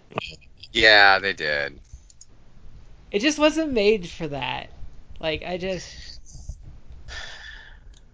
um okay, uh TV show recommendation uh I've got I've got one here that probably doesn't need much recommendation, so I'll gloss over it pretty quick. But now that it's on Netflix, I've gone. I'm in the middle of the sixth season. Um, I have gotten more legitimate out loud laughs out of Community than I have out of a lot of shows uh, in recent years. So that's that's definitely worth checking out. Um, the if and if you've never done this, I'm gonna, I'm gonna go back to an earlier subject for a minute. If you've never done this, go back and watch some of the original run of the Muppet Show because it holds up. Is that it's, stuff easy to get a hold of now? Because I don't think they have it up on Disney Plus yet. I don't know. Um, I bought the first four seasons when the local Hastings went out of business, so I bought them for a buck a disc, uh, which which was well well worth the money. But um, it, if I'm going to recommend or um, recommend a TV series, then I'm going to recommend Justified. Um, it's really funny you say that, Chad, because my wife and I literally started watching that this week. Did you? We're only like a couple episodes in, though. Um, it's one of those. It doesn't take long to find its feet. It does have a little bit of, of finding its feet um, in the first season, but it does not take long. Um, there's a few things I got to say. Is, first of all, Timothy Olyphant and Walton Goggins are just just great in their roles. They're just excellent. Oh, Walt um, Goggins is fantastic in just about everything he's in. Just about. Um, but he's he's so good as Boyd Crowder. Mhm. One of the uh, the interesting things that I um, that that not a lot of people pick up on is it's it's as good. Let me, I have to qualify it, but when it comes to shows that are set in East Kentucky, there's not a lot of them that do it well. There are none that do it in a terrifically complimentary fashion, so Yeah, we you have to settle that. for just um, well. my wife got upset. So Glee was set in Ohio, well, northern Ohio, Uh huh. and they had they did something where they had someone going from Westerville to like a suburb of Columbus, like it was nothing. And she's like, "That's a three-hour drive. That's impossible." And I'm like, "Honey, like, you're lucky they don't have people riding cows to school. Like, just take Yeah. what you can get from Hollywood." Well, the the funny thing uh, in Justified is because Raylan, his office is in Lexington, but he ends up going to Harlan a lot. The funny thing about that is that is a three and a half hour drive. Uh, it's either in the first or second season. One of the uh, the main characters hangs a lampshade on it directly. He just says to him outright, he goes, "Raylan, you make us drive every week." Um, because it yeah it's it's that's not an easy easy first of all it's a long trip second of all it's not necessarily an easy trip but you get you get smart characters you get um, you know characters that are very that are capable you know they're not they're not idiots um, matter of fact a lot of the really dumb characters that you see there at the beginning um, are Matt. I'll, I'll I'll tell you later. I don't want to spoil it for anybody else. Well, I don't want to spoil it for anybody. I won't tell you nothing. Uh, but Boyd's original gimmick is a gimmick. Um, but it's it's smart. It's well written. It's very good. Season two has one of my favorite TV antagonists of all time. Um, in Mags Bennett, and I can't remember who she's played by, but um, Mags is both a great character and a very scary one. Um, and uh, the the you know even the weakest season is still good. Um, the I, I will tell you the scariest thing that happens in the whole show. Sam Elliott has a role in it where he does not have his mustache, and Sam Elliott's face has too much face without a mustache. but it's it seriously it is such a good show that I, I I can't recommend it enough. It's really really good. It's based off the writings of um, Elmore Leonard, and you know he just kind of eh, who who was um, who was a producer on the show up until I think season four when he passed away. It's just it's good. It's really good. So Cool. there there you go. Okay. There's my heart set. So do we do we want to go? I guess we'll dip into wrestling for the next one. So, All right. what, in your opinion, is the best and the worst WWE slash WWF World Title belt that they've ever done? And for for the purposes for the purposes of worst, we're all agreeing that that 1983 to like 1984 one that Hogan won is indeed the worst. So Is it just world title or any title? world title because that's a can of worms that goes because the problem is well, I think we we had a whole episode about that. the So problem is if we do if we do best we're all gonna pick like the intercontinental title and that's boring so I wanted to keep us constrained to a belt. yeah. Um, why don't uh, why don't you guys go first? I'm I'm checking something. So I think I think they've actually been on a pretty bad string of, of world titles. Like I think the current ones are really bland and boring. Like I couldn't see like wanting to murder someone for that. Um, I didn't like the spit the Cena spinner belt, and I didn't like the the original unified belt they had. Is that the one that Lesnar was carrying mainly? Yeah, I did not care for that one. It was just weird. Um, I think my favorites are the the Eagle belt and then the Attitude Era belt, like that big round one. I like that one a lot. Okay. Uh, I'm gonna, I'm gonna go ahead and I agree. I would say to me, to me, the Golden Eagle is still like the classic. I, I would say that is the best one. Uh, worst one, that's tough. Um, honestly, like I've, I now like a lot of people have um, affection or nostalgia for John Cena, but I didn't care for the spinner belt. I just didn't.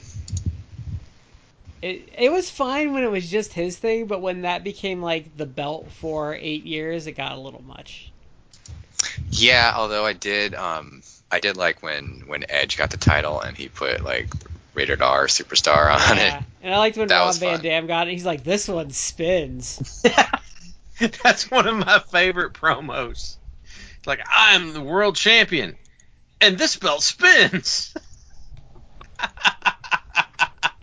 And I like that there. I liked in um one of the Raw vs Smackdowns or whatever they're called now games. Like when you came out, you could like hit like the shoulder button and make it spin. Oh yeah. Yeah, but I Um. I don't know. It just there's like a lot beyond the spinner, which I didn't like. It was too like boxy and it like was too thick. I think. it was built around um, having that spinner in the middle of it. Everything else was window dressing to that, and so first of all, it would spin, and I thought that looked damn goofy for your heavyweight title. That you you know you just come walk, and like you said, if, if it's Cena, fine, whatever, no big deal. But you come walking out to the ring as not John Cena, and you've got this belt on your shoulder or around your waist that's just kind of randomly spinning and it looks stupid. And everything was just kind of window dressing around it. Because I got to agree with you guys. I, I, I, I hated like the spinner belt when when uh, when Cena had it. Fine, that's a gimmick belt. They'd been doing that for people for a long time. You remember the the smoking skull belt, right? And and that sort of stuff. Okay, fine. Cena's got his vanity belt. Okay. But then when someone won it and they just kept the same design, I was so pissed. And I just I didn't want to see it anymore. I just wanted it to go away. And it just god awful and terrible and and it I can tell you the other thing that bugged me is it made it look like I'm just holding this until John Cena gets it back again. That's a good point.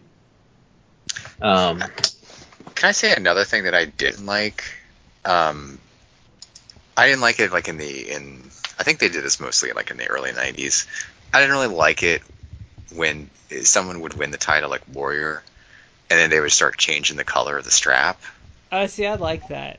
Um, Ah, see, I didn't like that. I didn't like when they made the IC title like permanently like a white strap, but um, I Yeah. I thought it was fun like with him. I didn't like it as much with Michaels, but um, I thought it was fun for a while. Uh, Can can we all agree that the um the current belt design is kind of just like blah? yeah, it's really bland. It doesn't it doesn't help. It's not terrible, but What it really hurts it. What I think hurts it now though is. The, you, both your world titles and both your women's title is the exact same design, just different colors, and that really takes Mhm. any specialness out of it. on one hand, it's like the branding thing, so I kind of get it, and so you know what you're looking at at a glance. This shape, that color, you know which one it is. But then on the other hand, you're right. It's like well, it's, uh, it, it looks lazy, right? Just lay the stencil down and and make another one. Yeah, So I, I understand where you're coming it from. doesn't have any personality. Like I said, like a title belt should kind of be like, you know what? Like I could kind of see like wanting to pile drive someone through a table just to like be able to like have that. For big gold. Yeah, Yeah, man. You can jack somebody up for big gold. yeah. And um, I and, and I think the current belts, like the, the SmackDown one, is just terrible with all the blue. Yeah. Although uh, another thing that hurts them is like it's a very like it's a very bland title, Mm-hmm. and if you look at, I would say their two biggest competitors, New Japan and AEW, like those belts are just like gorgeous, Yeah. and they look like real, real titles that you would actually want to win and defend. Yeah, I agree with that. And and like they have personality. Like you know, those are just like the WWE logo on it. Like you don't even have the world on it. Mhm. It's just boring. Yeah. I think because I was Matt hit the nail pretty much on the head. Um, I went back and it, my first thought was to go back and look at um, not the 83 one, but the 86 title that Hogan had. And I'm like, oh, that was. And then I looked at it, I'm like, that looks like the WCW TV belt. So I was comparing Winged Eagle to the Attitude Era rounded one. And they're both so similar to each other that I'm. It's kind of like, well, how hard is it to tell them apart? Uh, but Winged Eagle, uh, it has more personality. The circular belt seems like it was made so that people quit stabbing themselves with the tips of the wings on that belt. Um, it just it Winged Eagle just. I think I think it just it carries more character. Have you did you did you see the the green one that Hogan initially won? That's just awful. Yeah, yeah, I did. I was scrolling through the pictures and I saw that, and I'm like, um, that it okay. That one had this the same thing that bugged me about the NWA North American title. Is it just it looks like a big golden thing slapped on an appropriately flavored fruit roll up. That's a very descriptive term for that.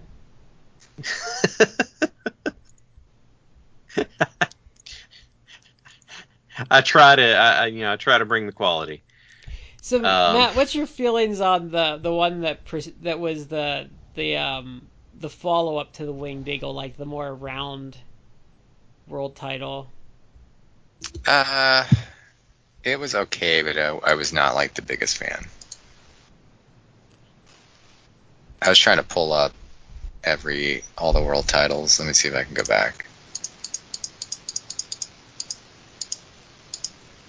So what year was that one? It would be like 98, 99. Oh, uh, it's actually not bad. It's kind of a we. It's it's it's clearly like an homage to the winged eagle. Mm-hmm. Let's Uh, update. Yeah. Mm, Yeah, that's fine. I mean, I, I actually that's that's probably the best design they've done since the winged eagle. Yeah, I think I would agree with that. Um, they haven't really done a good job with their belt design in a long time. Mm-mm. The U.S. titles just, I mean, blow my mind, just in how bad they are. You compare the current U.S. title and the previous one, and they they look like middle school art projects. They, I mean, they they they. God bless it. Well, and I guess what? Yeah, I, I'm not. I'm not impressed by either one, especially when you compare it to the old WCW uh, U.S. heavyweight title. I'm looking at So the it's like- undisputed belt. I still don't really dig it. It's it's okay. It's it's it exists. It, it's inoffensive, I would say. Yeah. Yeah, I you know what I kind of am sad they never did is the Brahma Bull one that you used to be able to buy. yeah, they were going to, and then I, we never saw it on TV, and I don't know why not. Oh, that's one we have to talk about. That is one that should go down as being the most fantastic, but the um oh fuck, what was it called? The um sustainable world title? Oh my god, yeah. Oh, that gimmick the uh, it everything about that came together so well. Yeah, and it's really a shame they only used it for like two months because it was way too nice to um to waste like that. You know, they gave that after that was over, they gave that to Bryan to take home. Oh, probably. Yeah, they were just like, "Here, man, you, this was your idea. You take this. You, you go right on ahead." Vince doesn't want to look at it. I've um, I think I've, I th- I mentioned this on the podcast like probably like a year or so ago, but I I don't really want to collect those belts because I feel they're ridiculously overpriced. But I would, I would buy the replica of the the sustainable one. I think that's Yeah. it's a really amusing one. The problem is, like, I I would have considered it at some point in my life, but when WWE like brought the rights in house, they jacked the prices up, like they doubled them. Yeah, and then they run their specials, and it's like, "Oh, look, belts are twenty percent off," and it's like that's still entirely too high. Yeah, it's like uh, you you took your it's really ten percent because you gave me like my taxes off. Thanks. Yeah. Uh, yeah, it, it I, I don't I don't really I don't want to pay like 400 500 dollars for a title even if you dropped like 20 Yeah, and- yay 20% off discount it's And- like great now it's only like And they're not even 350 versus 400 they're not even good quality. Like I've seen like real be- belt makers talk about the replicas, and like the strap is just like cardboard inside like fake leather. Like it's not even like a, what like the real belt would feel like. Hmm. So it's kind of a ripoff. I think I've mentioned this on the podcast many, many, many months ago, but the one thing that um in the pre-COVID days that I thought was a funny gimmick that um, she kind of was going with, but uh, Jordan Grace, if people brought uh, like replica belts to the it's like an indie show that she was working, she was like, "You have to defend the title," and she would like basically be like, "No, you got to defend it," and try and like cajole them into defending it. At one point, like she actually did defend someone's replica title. She's like, "I'll defend it for you," and had her match That's Uh, hilarious. and like I love that. won, and then like gave the belt back to the guy. But yeah, that that's like a really funny idea. Yeah, I agree. That That's a great funny. idea. Okay, so we're gonna go. We're gonna go off of wrestling and come back. We have two questions left for the night. These two are, should be a little quicker, I think. So, uh, the next one, and this might be a bit of a can of can of worms, but what is your favorite video game console? And I think uh, I think Matt and I are gonna probably have similar criteria to what is our favorite console or what would make our favorite console, and it's gonna involve JRPGs.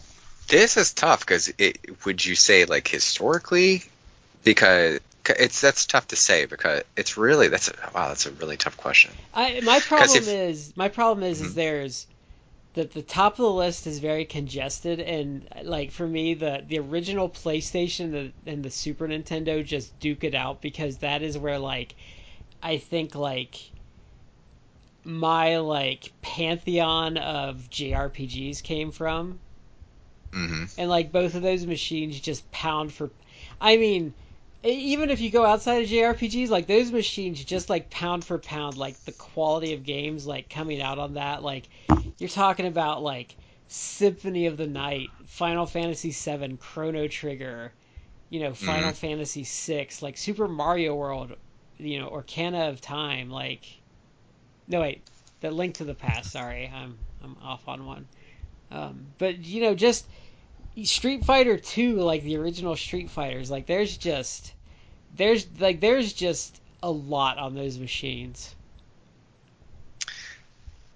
The reason why this is also you bring up you bring up a good point without maybe realizing it. It's like it's tough for me because I over the years like my interest and taste changed.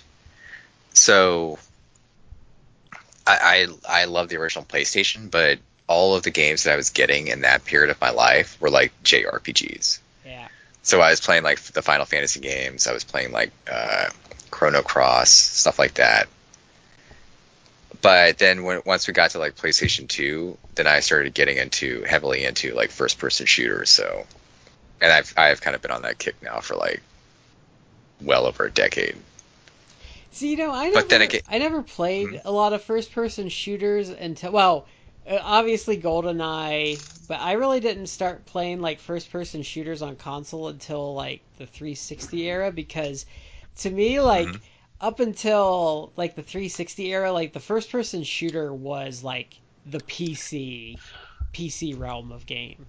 Like you didn't you didn't get a console to play a first-person shooter. You got a, you got a computer for that. Right. Yeah, that's fair. Uh, but I'm I'm more of a console gamer versus a PC gamer.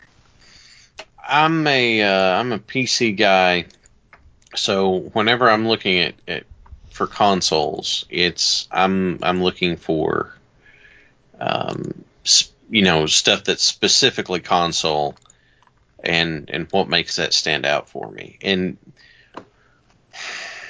thinking on this, the difficulty I'm going to run into is um, how am I going to how am I going to narrow it down? And I think I have to narrow it down by which one did I have the most fun with at the time. And for me, I'm going to break break the mold here, and I'm going to break rank, and I'm going to say that's going to end up being the N64. Because for me, that's let me see. Um, you had your THQ AKI wrestling games. You had the original Smash Smash Brothers. You had Kart 64.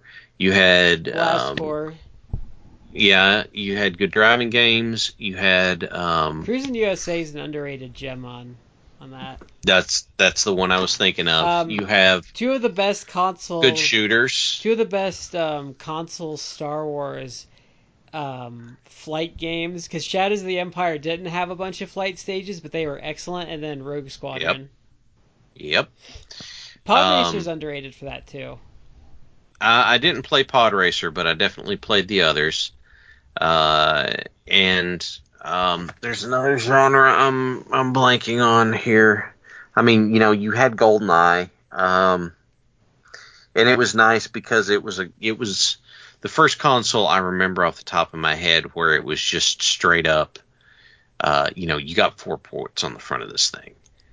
You know, you, you you've got four ports built in. This is designed to be, you know, that was like have friends over and play together. if if someone wasn't like old enough to go to like parties or you know stuff in the late 90s that was like the that was like any party like where I lived that you went to from like when that came out to almost like when I was in college like there would be an N64 running with with GoldenEye on it GoldenEye or, or Mario Kart usually. it was the, you know Mario Kart never got played like that here it was always um it was always GoldenEye It for for us it was it was Mario Kart. Um, that was that was our jam.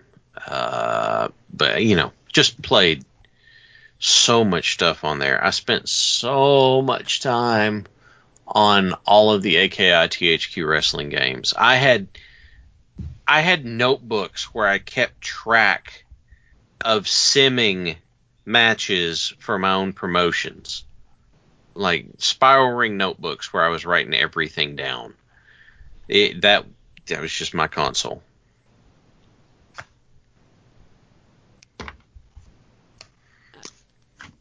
You know, I, for for me, I do like the N64. I think where, um, I think where it fell short for me was just the lack of RPGs at the time. Yeah, it, following the Super NES on that's really hard because you had all the stuff you just mentioned. You also have uh, Super Mario RPG, which is just great. Paper Mario was an okay follow up, and they really, um, that's really a late one.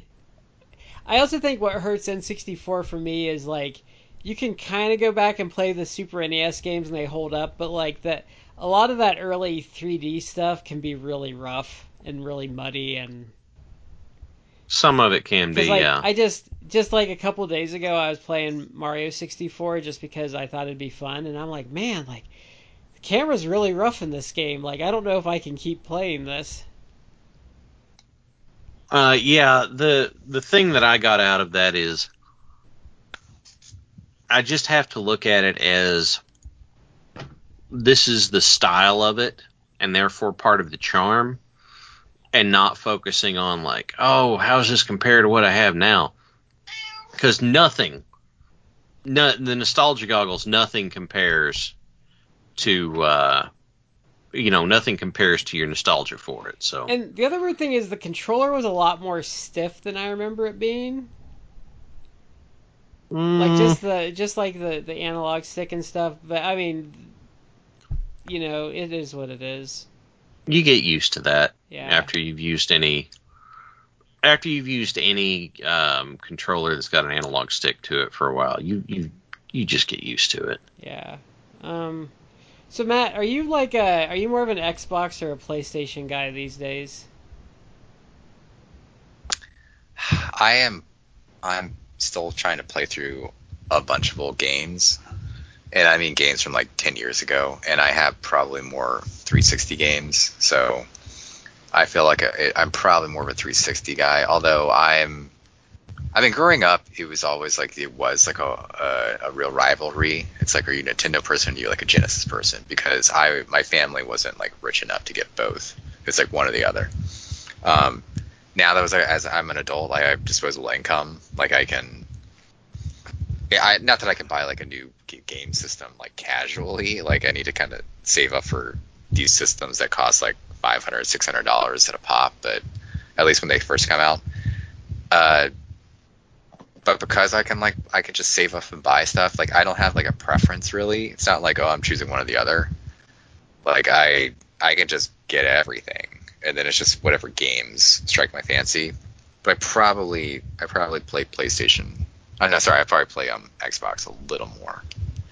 Although, if you're gonna actually talk about modern systems that I feel actually like hit it out of the park for just convenience and easy play, to me it's the Switch. Yeah, the Switch. Um, the Switch kind of retired my PS4, and the PS4 doesn't get played anymore.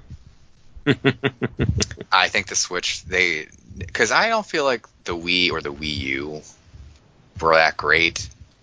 I feel like Nintendo was kind of just really like just showing their age and dropping the ball, but they I feel like the came Wii was roaring all- back with the Switch. I like the Wii, and I like the Virtual Console on the Wii, but like they just needed some more games for it. Yeah. Seemed like the Wii was did a great job at picking up the not usual gamer audience. It did.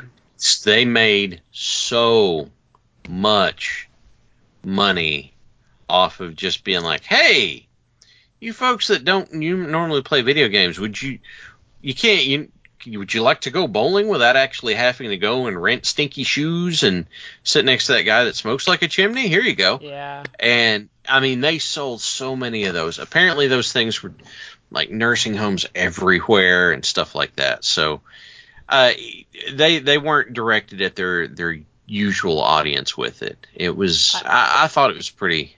I will Clever. tell you, I, I had to, I've had to find, I've had to find two Switch lights since COVID started, and it is impossible. Like they are, they and they just had their earnings report, and they they they made.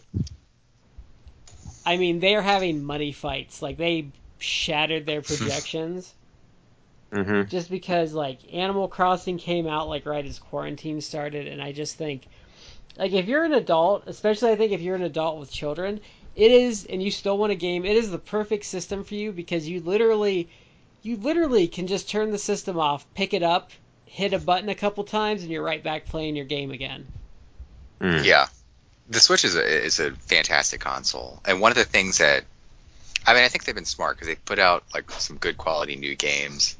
They're um they're releasing kind of old games too. Like uh they haven't they announced like quite some time ago that at some point this year, and maybe, maybe it'll push into 2021, but they're going to release allegedly a lot of the games from uh, the back catalog for Mario games, just remastered. And there's some uh, there's some old Mario games that I absolutely would buy for the Switch. Even if they honestly, I would. There's plenty of like old Game Boy games or Super Nintendo games or even like Game Boy Advance Mario games that or an N64 that they literally could just take the same game and put it on the Switch, and I would just buy it anyway. I don't Hmm. need an updated graphics. Just the convenience of me having like a handhold device that I can just play those games on. Yeah. But, especially like the um, Mario and Luigi games, I would be all Yes. over those. Oh, Mario! I was I had looked it up to just remember what it was, but Mario and Luigi Superstar Saga from the Game Boy Advance. That was such a fun game. I'd love if they ported that. They just um yeah they just brought that back for 3DS like last year I think. Um, I, the other thing that I think that that the Switch does, which I actually think is brilliant, um, I, I, you can buy obviously you can buy games uh, on the Xbox or PlayStation marketplaces, but for the Switch they have so many like third party uh, developer games, like just indie developers that if you go on the the Switch, uh, like the Nintendo Marketplace on the Switch, the eShop there is literally hundreds of games out there and they they add stuff all the, literally every week they add games. And it's games that just independent um, development studios have done. And most of the games are relatively inexpensive. I mean there's some games that literally cost like a dollar up to i don't know 20 30 bucks depending upon how much like the complexity how much money how they've uh, they've spent it. there's constantly sales for these games too. Like you can go on there and it, it- things are like half off or a good discount, and it's great because some of these games they're not necessarily too involved, but they're fun. They're like there's a lot of rogue like games. There's some RPG games. There's like a little bit of everything for people, and a lot of them are inexpensive. So, you know, if you have like let's say you have like an extra five bucks in your bank account that you want to spend towards something and you're like, oh, like I can just pay for this game and download it, and maybe it's not a like a Japanese RPG that you're going to spend like 100 hours on, or like you know Zelda that you're going to spend forever on. Uh, it could be something you just play over the weekend, but it's worth it. Yep. So Eh. they they make they make like casual gaming like really really easy, which is for like for me because I'm really busy. Like I can't always devote time to stuff. Like I think it's it's it was so smart of them. And like I take it to work with me. If I go into the office, I'll take my light with me and I'll just play it at lunch. It's super easy. Um, I got Katamari Damacy, like the reroll version, for like ten bucks on a sale. Mm-hmm. Like um, you can just get some great deals if you sit on there. And they they have that My Nintendo thing where you get points back for everything. Like every game you buy, you get some points back. So if you sit on that for a while, sometimes you'll see a twenty dollar game you want, and you'll look like, oh, I've got ten bucks sitting there, like that I can use. And um, you're good to go.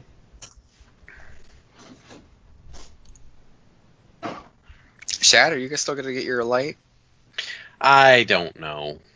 Um, yeah, I- Maybe maybe you can ask for it for it. Christmas. It's uh, it would be. Here's the thing: is if I got a Switch light, then it would basically be for two games. It would be for Smash Brothers, and it would be for Kart. That I mean, that's that's pretty much what I would be getting it for. again though, you might surprise yourself because there again there's there's there are games on sale on the online marketplace every week, and uh, so many of them are only like a couple bucks, five bucks, ten bucks. I'm pretty sure 20 bucks. Dead by Daylight's on there now. It Dead by is, Daylight is um, on there. Yeah. and that might be the only. Okay, here's the problem. I'm used to playing that with mouse and keyboard. You, you, you want me to go to, to, to that kind of controls now that they've enabled crossplay? Yeah. Nah, I'm not sure I'm going to do that. there's there's some other stuff I think you'd like. I think you'd like the Zelda. I think you'd like Zelda on there. Um, they've got some older RPGs that have come out on there. Like I think you I think you would I think you would say you're gonna get it for two games, and you would find yourself digging into some other stuff. Well, let me put it this way: there's a bunch of like, if I was going to justify it to myself, then I can really only tell myself I'd be getting it for two games because I don't know. I, I don't know off the top of my head of other stuff I would be getting it for. So I just say it's those two and leave it at that. I have my wife and I between two consoles, we have hundreds of hours in Mario Kart 8. It's um it's really. Yeah. Yeah, I love the carts. Okay, so our last question, and um, we'll make this quick so we can we can head off here in 15 minutes or so because we've been Mhm. going a while. Um, what is your favorite comedy match or gimmick in wrestling? And we mean intentional, right? Yes. All right. Uh, In general, all time. All time, Specific ones. something that tickles your fancy right now. Um, it could be anything. Uh, I'm gonna think of some stuff, but I will just say just generally, and I've mentioned this on the podcast like a several times, but just a lot of Orange Cassidy's whole gimmick yeah. to me is still fantastic, and I know Took he's. the words out of my mouth. I know in AEW they've they've been doing a lot more with him, even to the point where you know they've they've have him in a, a semi like well very high profile feud with Jericho, um, but just the whole like sloth style gimmick that he runs is fantastic, and he's been doing he's been more physical with in some of these like Jericho segments, but Yeah. uh, that I think the character is hilarious. The the way they've done the gimmick is hilarious.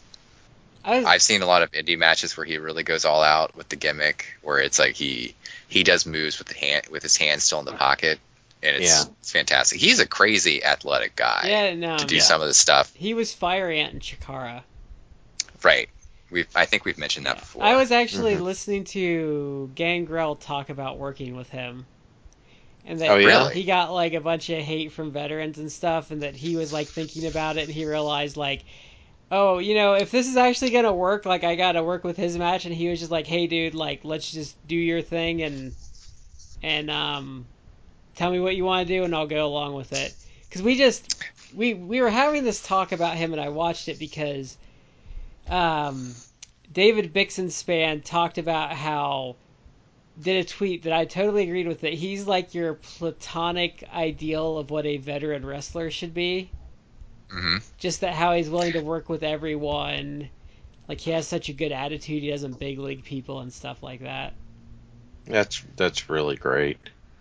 Yeah, that kind of offline that sparked a discussion amongst us, and I was saying like I think I actually now kind of want Grant Gangrel to be the next like kind of old veteran that is, strikes people's fancy again, and he gets like a semi push, much like TCO or Rock and Roll have in the last couple of years. Get that entrance back. Yeah, He Ring kind of of fire he kind of he kind of like 2019 he was kind of like everywhere for a, a little bit.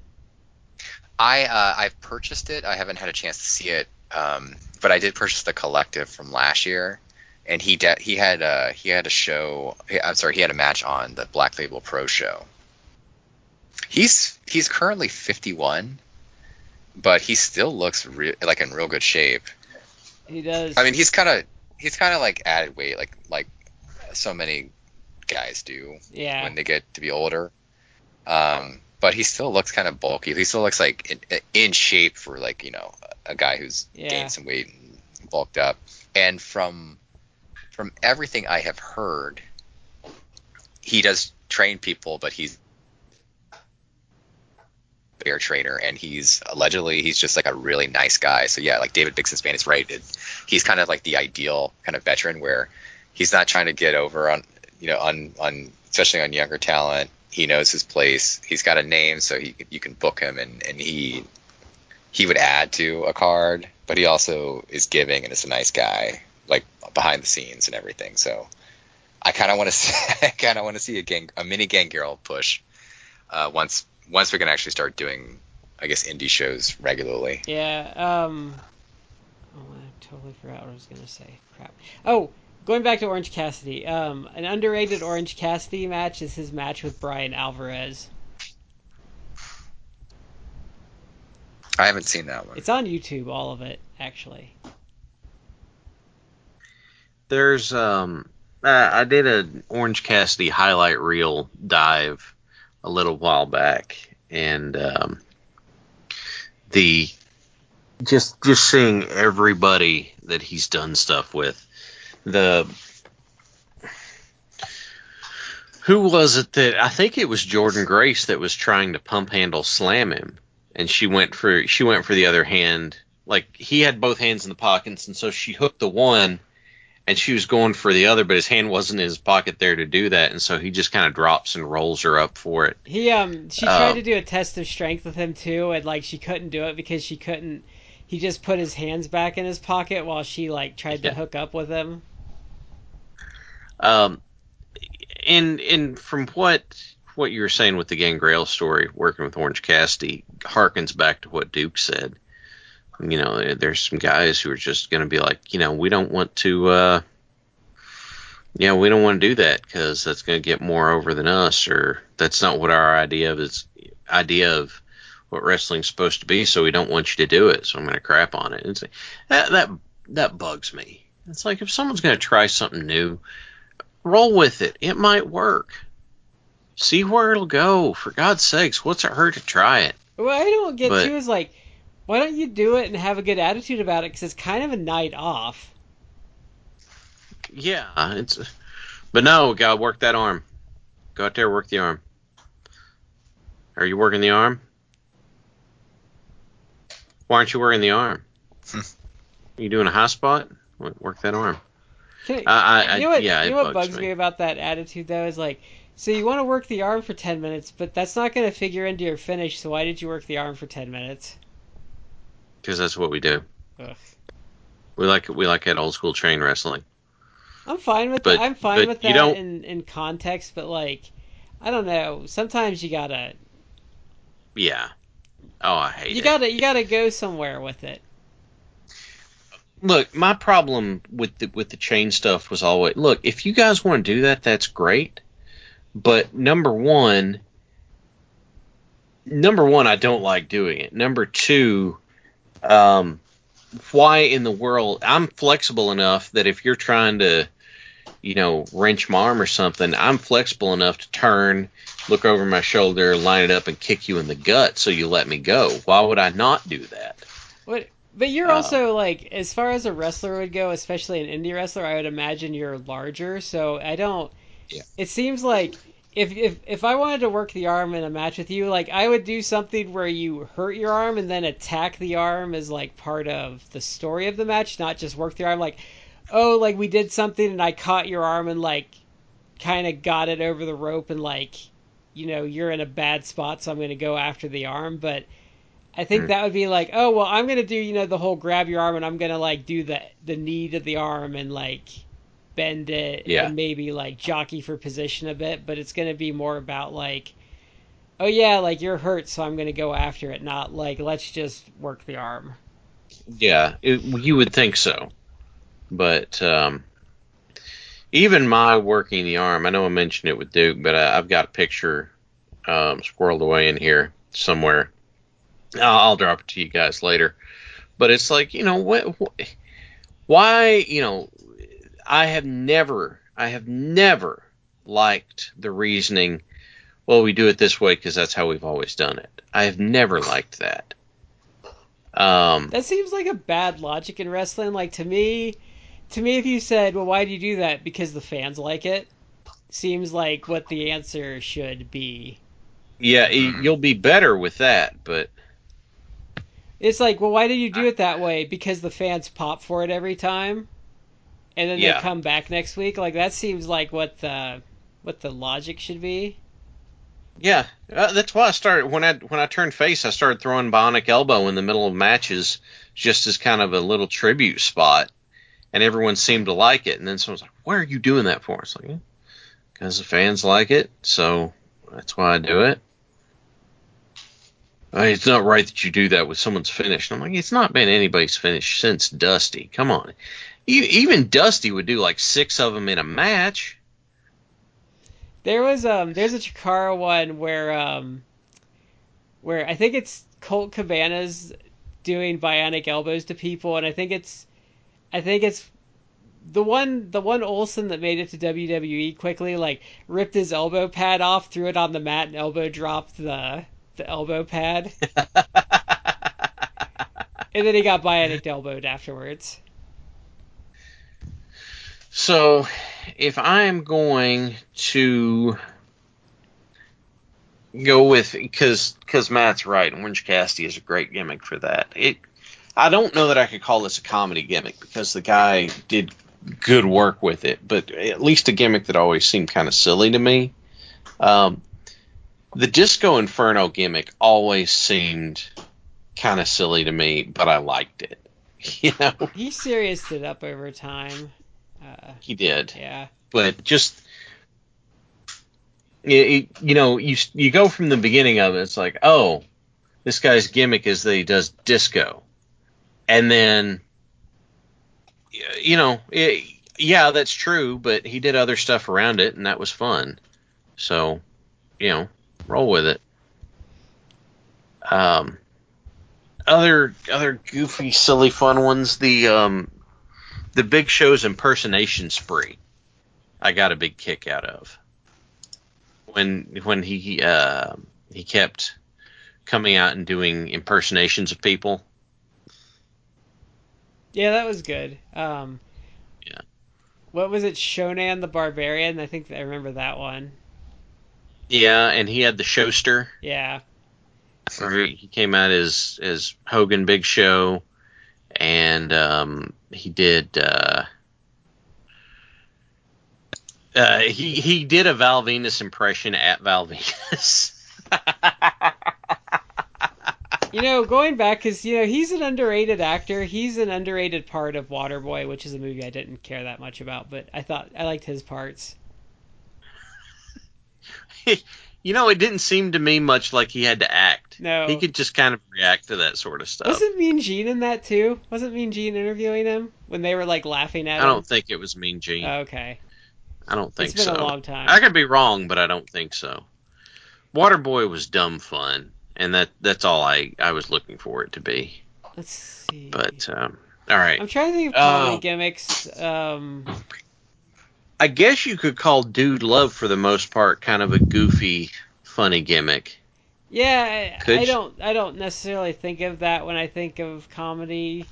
The problem with Okay. me is, like, I think the Japanese gimmicks are a lot funnier in their implementation than in America, but I think that might be an exposure thing. I- I think the from at least from what I've seen, they're definitely more over the top. And I think Like they're they're dialed way up. and I think it took America a while to really like start getting, um, kind of like getting with the picture. I will say I'm gonna go with a comedy match though. Um, Jim Cornette versus um, oh crap, what was his name? It was Brian Hildebrand as a Ninja Turtle. And they even did like they worked the match, and the Ninja Turtle even did like the dropping the straps like Hulk up at the end. and it's a really good match because because one of the things I I don't know if you've heard Chad, but Brian Hildebrand is actually like a fantastic wrestler that never got a chance because he was too small. I was aware of that. I think he didn't he train with. Wasn't he in that like Foley, Shane Douglas, like Austin like Yeah. group? No, he was he was already trained by that point, but he would go and do stuff with him because he wanted to go do stuff. Okay. So he was already uh, he was already doing it. Um, okay, here I got one for you, and this this is uh, Duke and and Alex both referenced this, but I'm gonna I'm gonna lay it out here. I may have done it before, but I'm gonna do it again. Full on goofy funny gimmick was the Malibu Medics tag team. For a long time, the medic or the medics were meant to be we need to fill a spot on the card, and so we're just going to have you put on these scrubs and this mask and go out there and get squashed. Well, it became the medics because they needed to fill a spot as a tag team, and then it became the Malibu Medics, and it that started as a joke. But then one week, one of the guys brought a pair of blonde wigs to put under the masks, and they brought uh, they got uh, grass skirts to put with it, and they would make their entrance to the theme from Baywatch. But as soon as they came through the curtain, they'd start running in slow motion.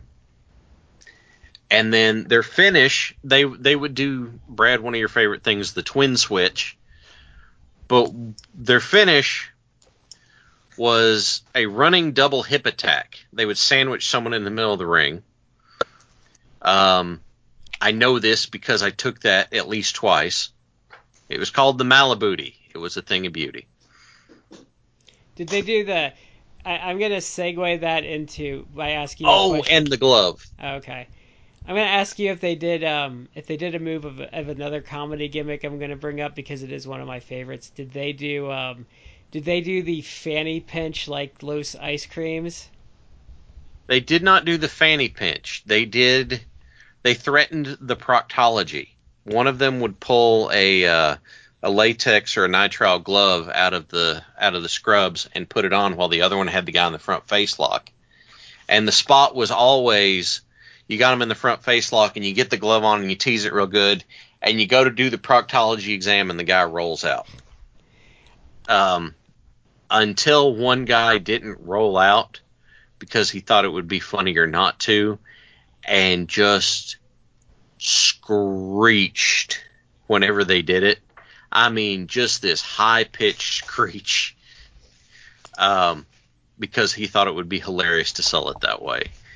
And to be fair, he wasn't wrong.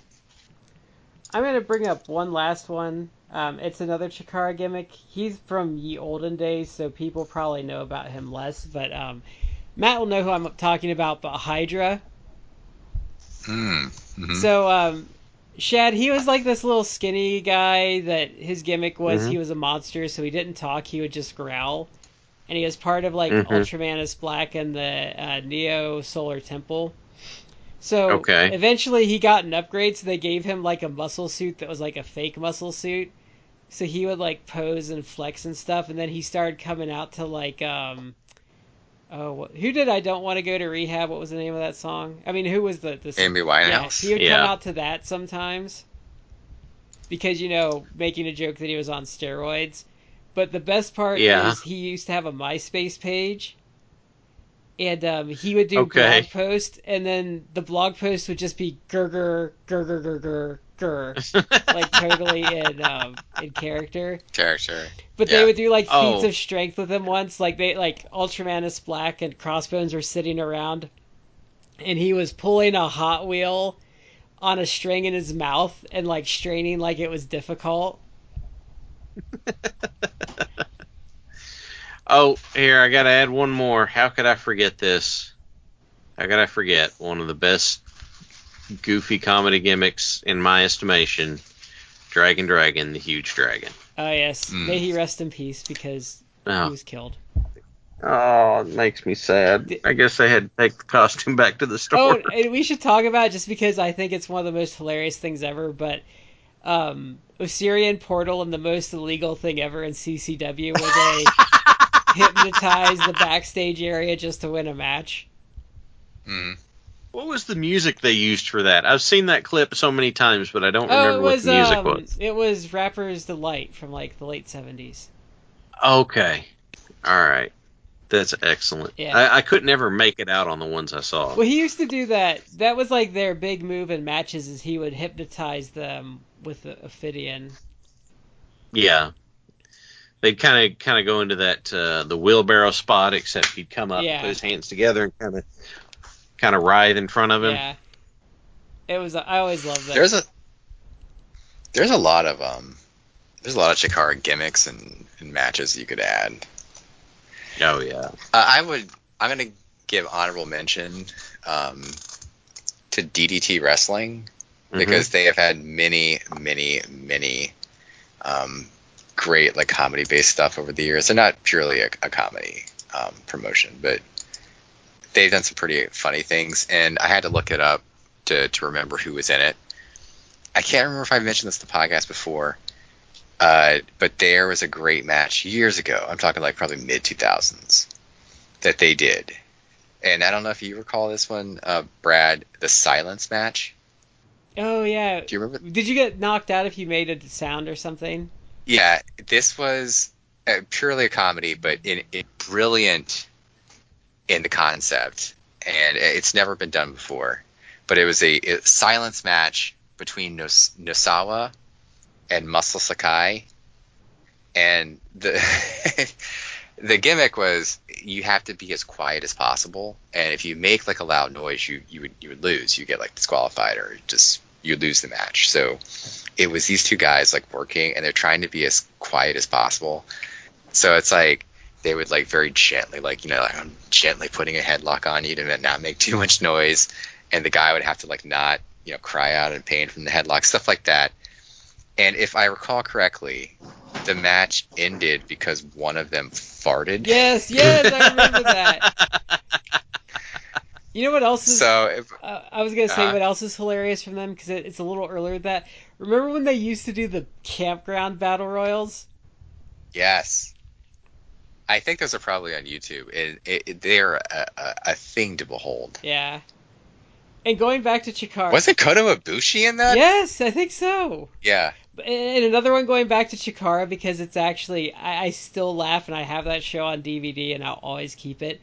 There's a Chuck Taylor and UltraMantis Black where they brawled out of a building and they brawled onto a playground and Chuck Taylor came down the slide right into a chop to the chest from UltraMantis Black.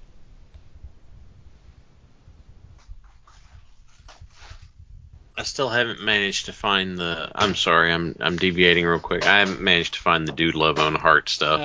Oh, um, I still need that. what the the campground battle royals, but I do remember that silence match. Like it didn't ring a bell until you mentioned the farting. Then I was like, oh, I remember that.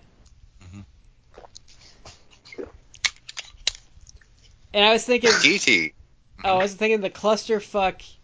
Well, there's a couple from that. The the the s- spring break match with the two invisible men, where it's pretty much uh, Bryce Remsburg going around with a pair of sunglasses on, pretending like he can see them. Mhm. And then the guy getting DQ'd at the New Orleans one because he pile he gave a pile driver to the Invisible Man and the the commission threw him out of the match. Oh yeah.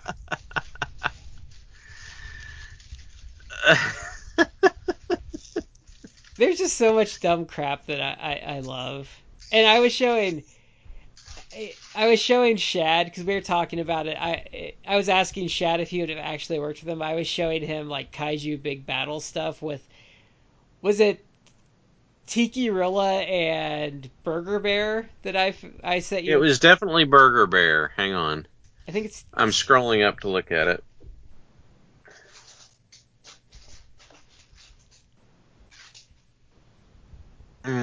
It was a, it was a gorilla in Hawaiian shorts, I think. and probably it's the chat is loading super slow. That's also be, because that reminded me that um, when Chikara used to do the the creator wrestler. Do you remember Matt Moss Cow? I feel like I remember this. It was the cow in like the communist gear, and then they did the follow up next year, which was U.S. Ape, and they had them wrestle a match. Uh, Burger Bear versus Tiki Rilla, Yeah, yes. okay. There's a zombie plantain and Kaiju Big Battel too.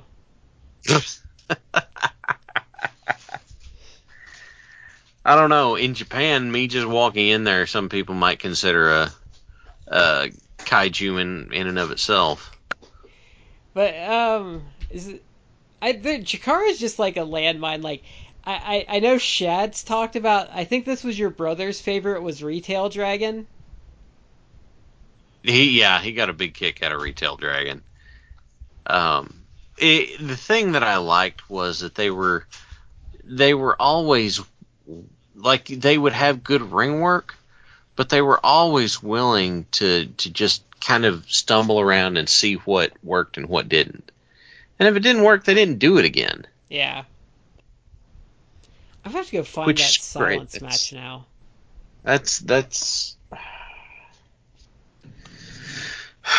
that's what that's that's just everybody ought to do that. Damn it, Matt! You're gonna send me on a DDT rabbit hole probably. Probably, yeah, I mean that's a it's an easy one to go down. You know what's funny about DDT though is people think of it as that comedy promotion, and then they won't listen when you're like, well, no, you know, that's a side thing. If you really get into it, it's like a well booked like American style promotion that does some goofy shit Hmm. on their show. Isn't it real talk? Isn't DDT like the number two promotion in Uh, Japan? Dragon Gate is DDT's been about uh, has been about third, but they they've kind of been going a little downhill because the booking hasn't been as good. But I mm. think they're still in that like third, fourth spot. But yeah, they were. Dragon Gate's been number two for a really long time, but DDT at points has been like almost number two. Hmm. because it's really hard, and I know Matt's probably run into this. When you when you try and talk with like people that aren't as up on Japan, like they try and argue with you about like Noah and All Japan still being relevant. And it's like, well, no, All Japan's gotten better, but they haven't been number two or number three in a long time. It's been Dragon Gate and DDT. I really want to see uh, some All Japan from like the last few years, just because I had heard it got it got better, and just from like a historical perspective, like I, I love like 80s, 90s All Japan, even though I haven't seen like a tremendous amount of it. So I kind of rooting for them, but yeah, like it, it's it's kind of sad that they were like so big at one point and they've Mi- Miyahara they've and kind of fallen down. Miyahara and Mhm. Zeus and guys like that have really brought them back up. That's good. Respectable. Like I'm happy to hear that. they they don't have like their cards aren't deep like they're they're top heavy but you know Miyahara's really great and you know they they do a lot of good stuff I I if if I had the time and the money I would probably up for their their streaming service and like watch everything but time is such a premium hmm All right. Well, Brad, is that our last question? yes that is our last question for the night All right. Well, you know what? We've all had fun. Um, I hope you all at home have had fun too. We would uh, love to hear from you. Please hit us on our social media. Is there, you know, funny movies we missed? Are there TV shows you'd want to recommend? Are there funny gimmicks we didn't talk about? Please hit us up and let us know. We would love to hear from you. So, this is Shad here with Matt and Brad. We've been in three quarters, you're in the fourth, and we will see you next time.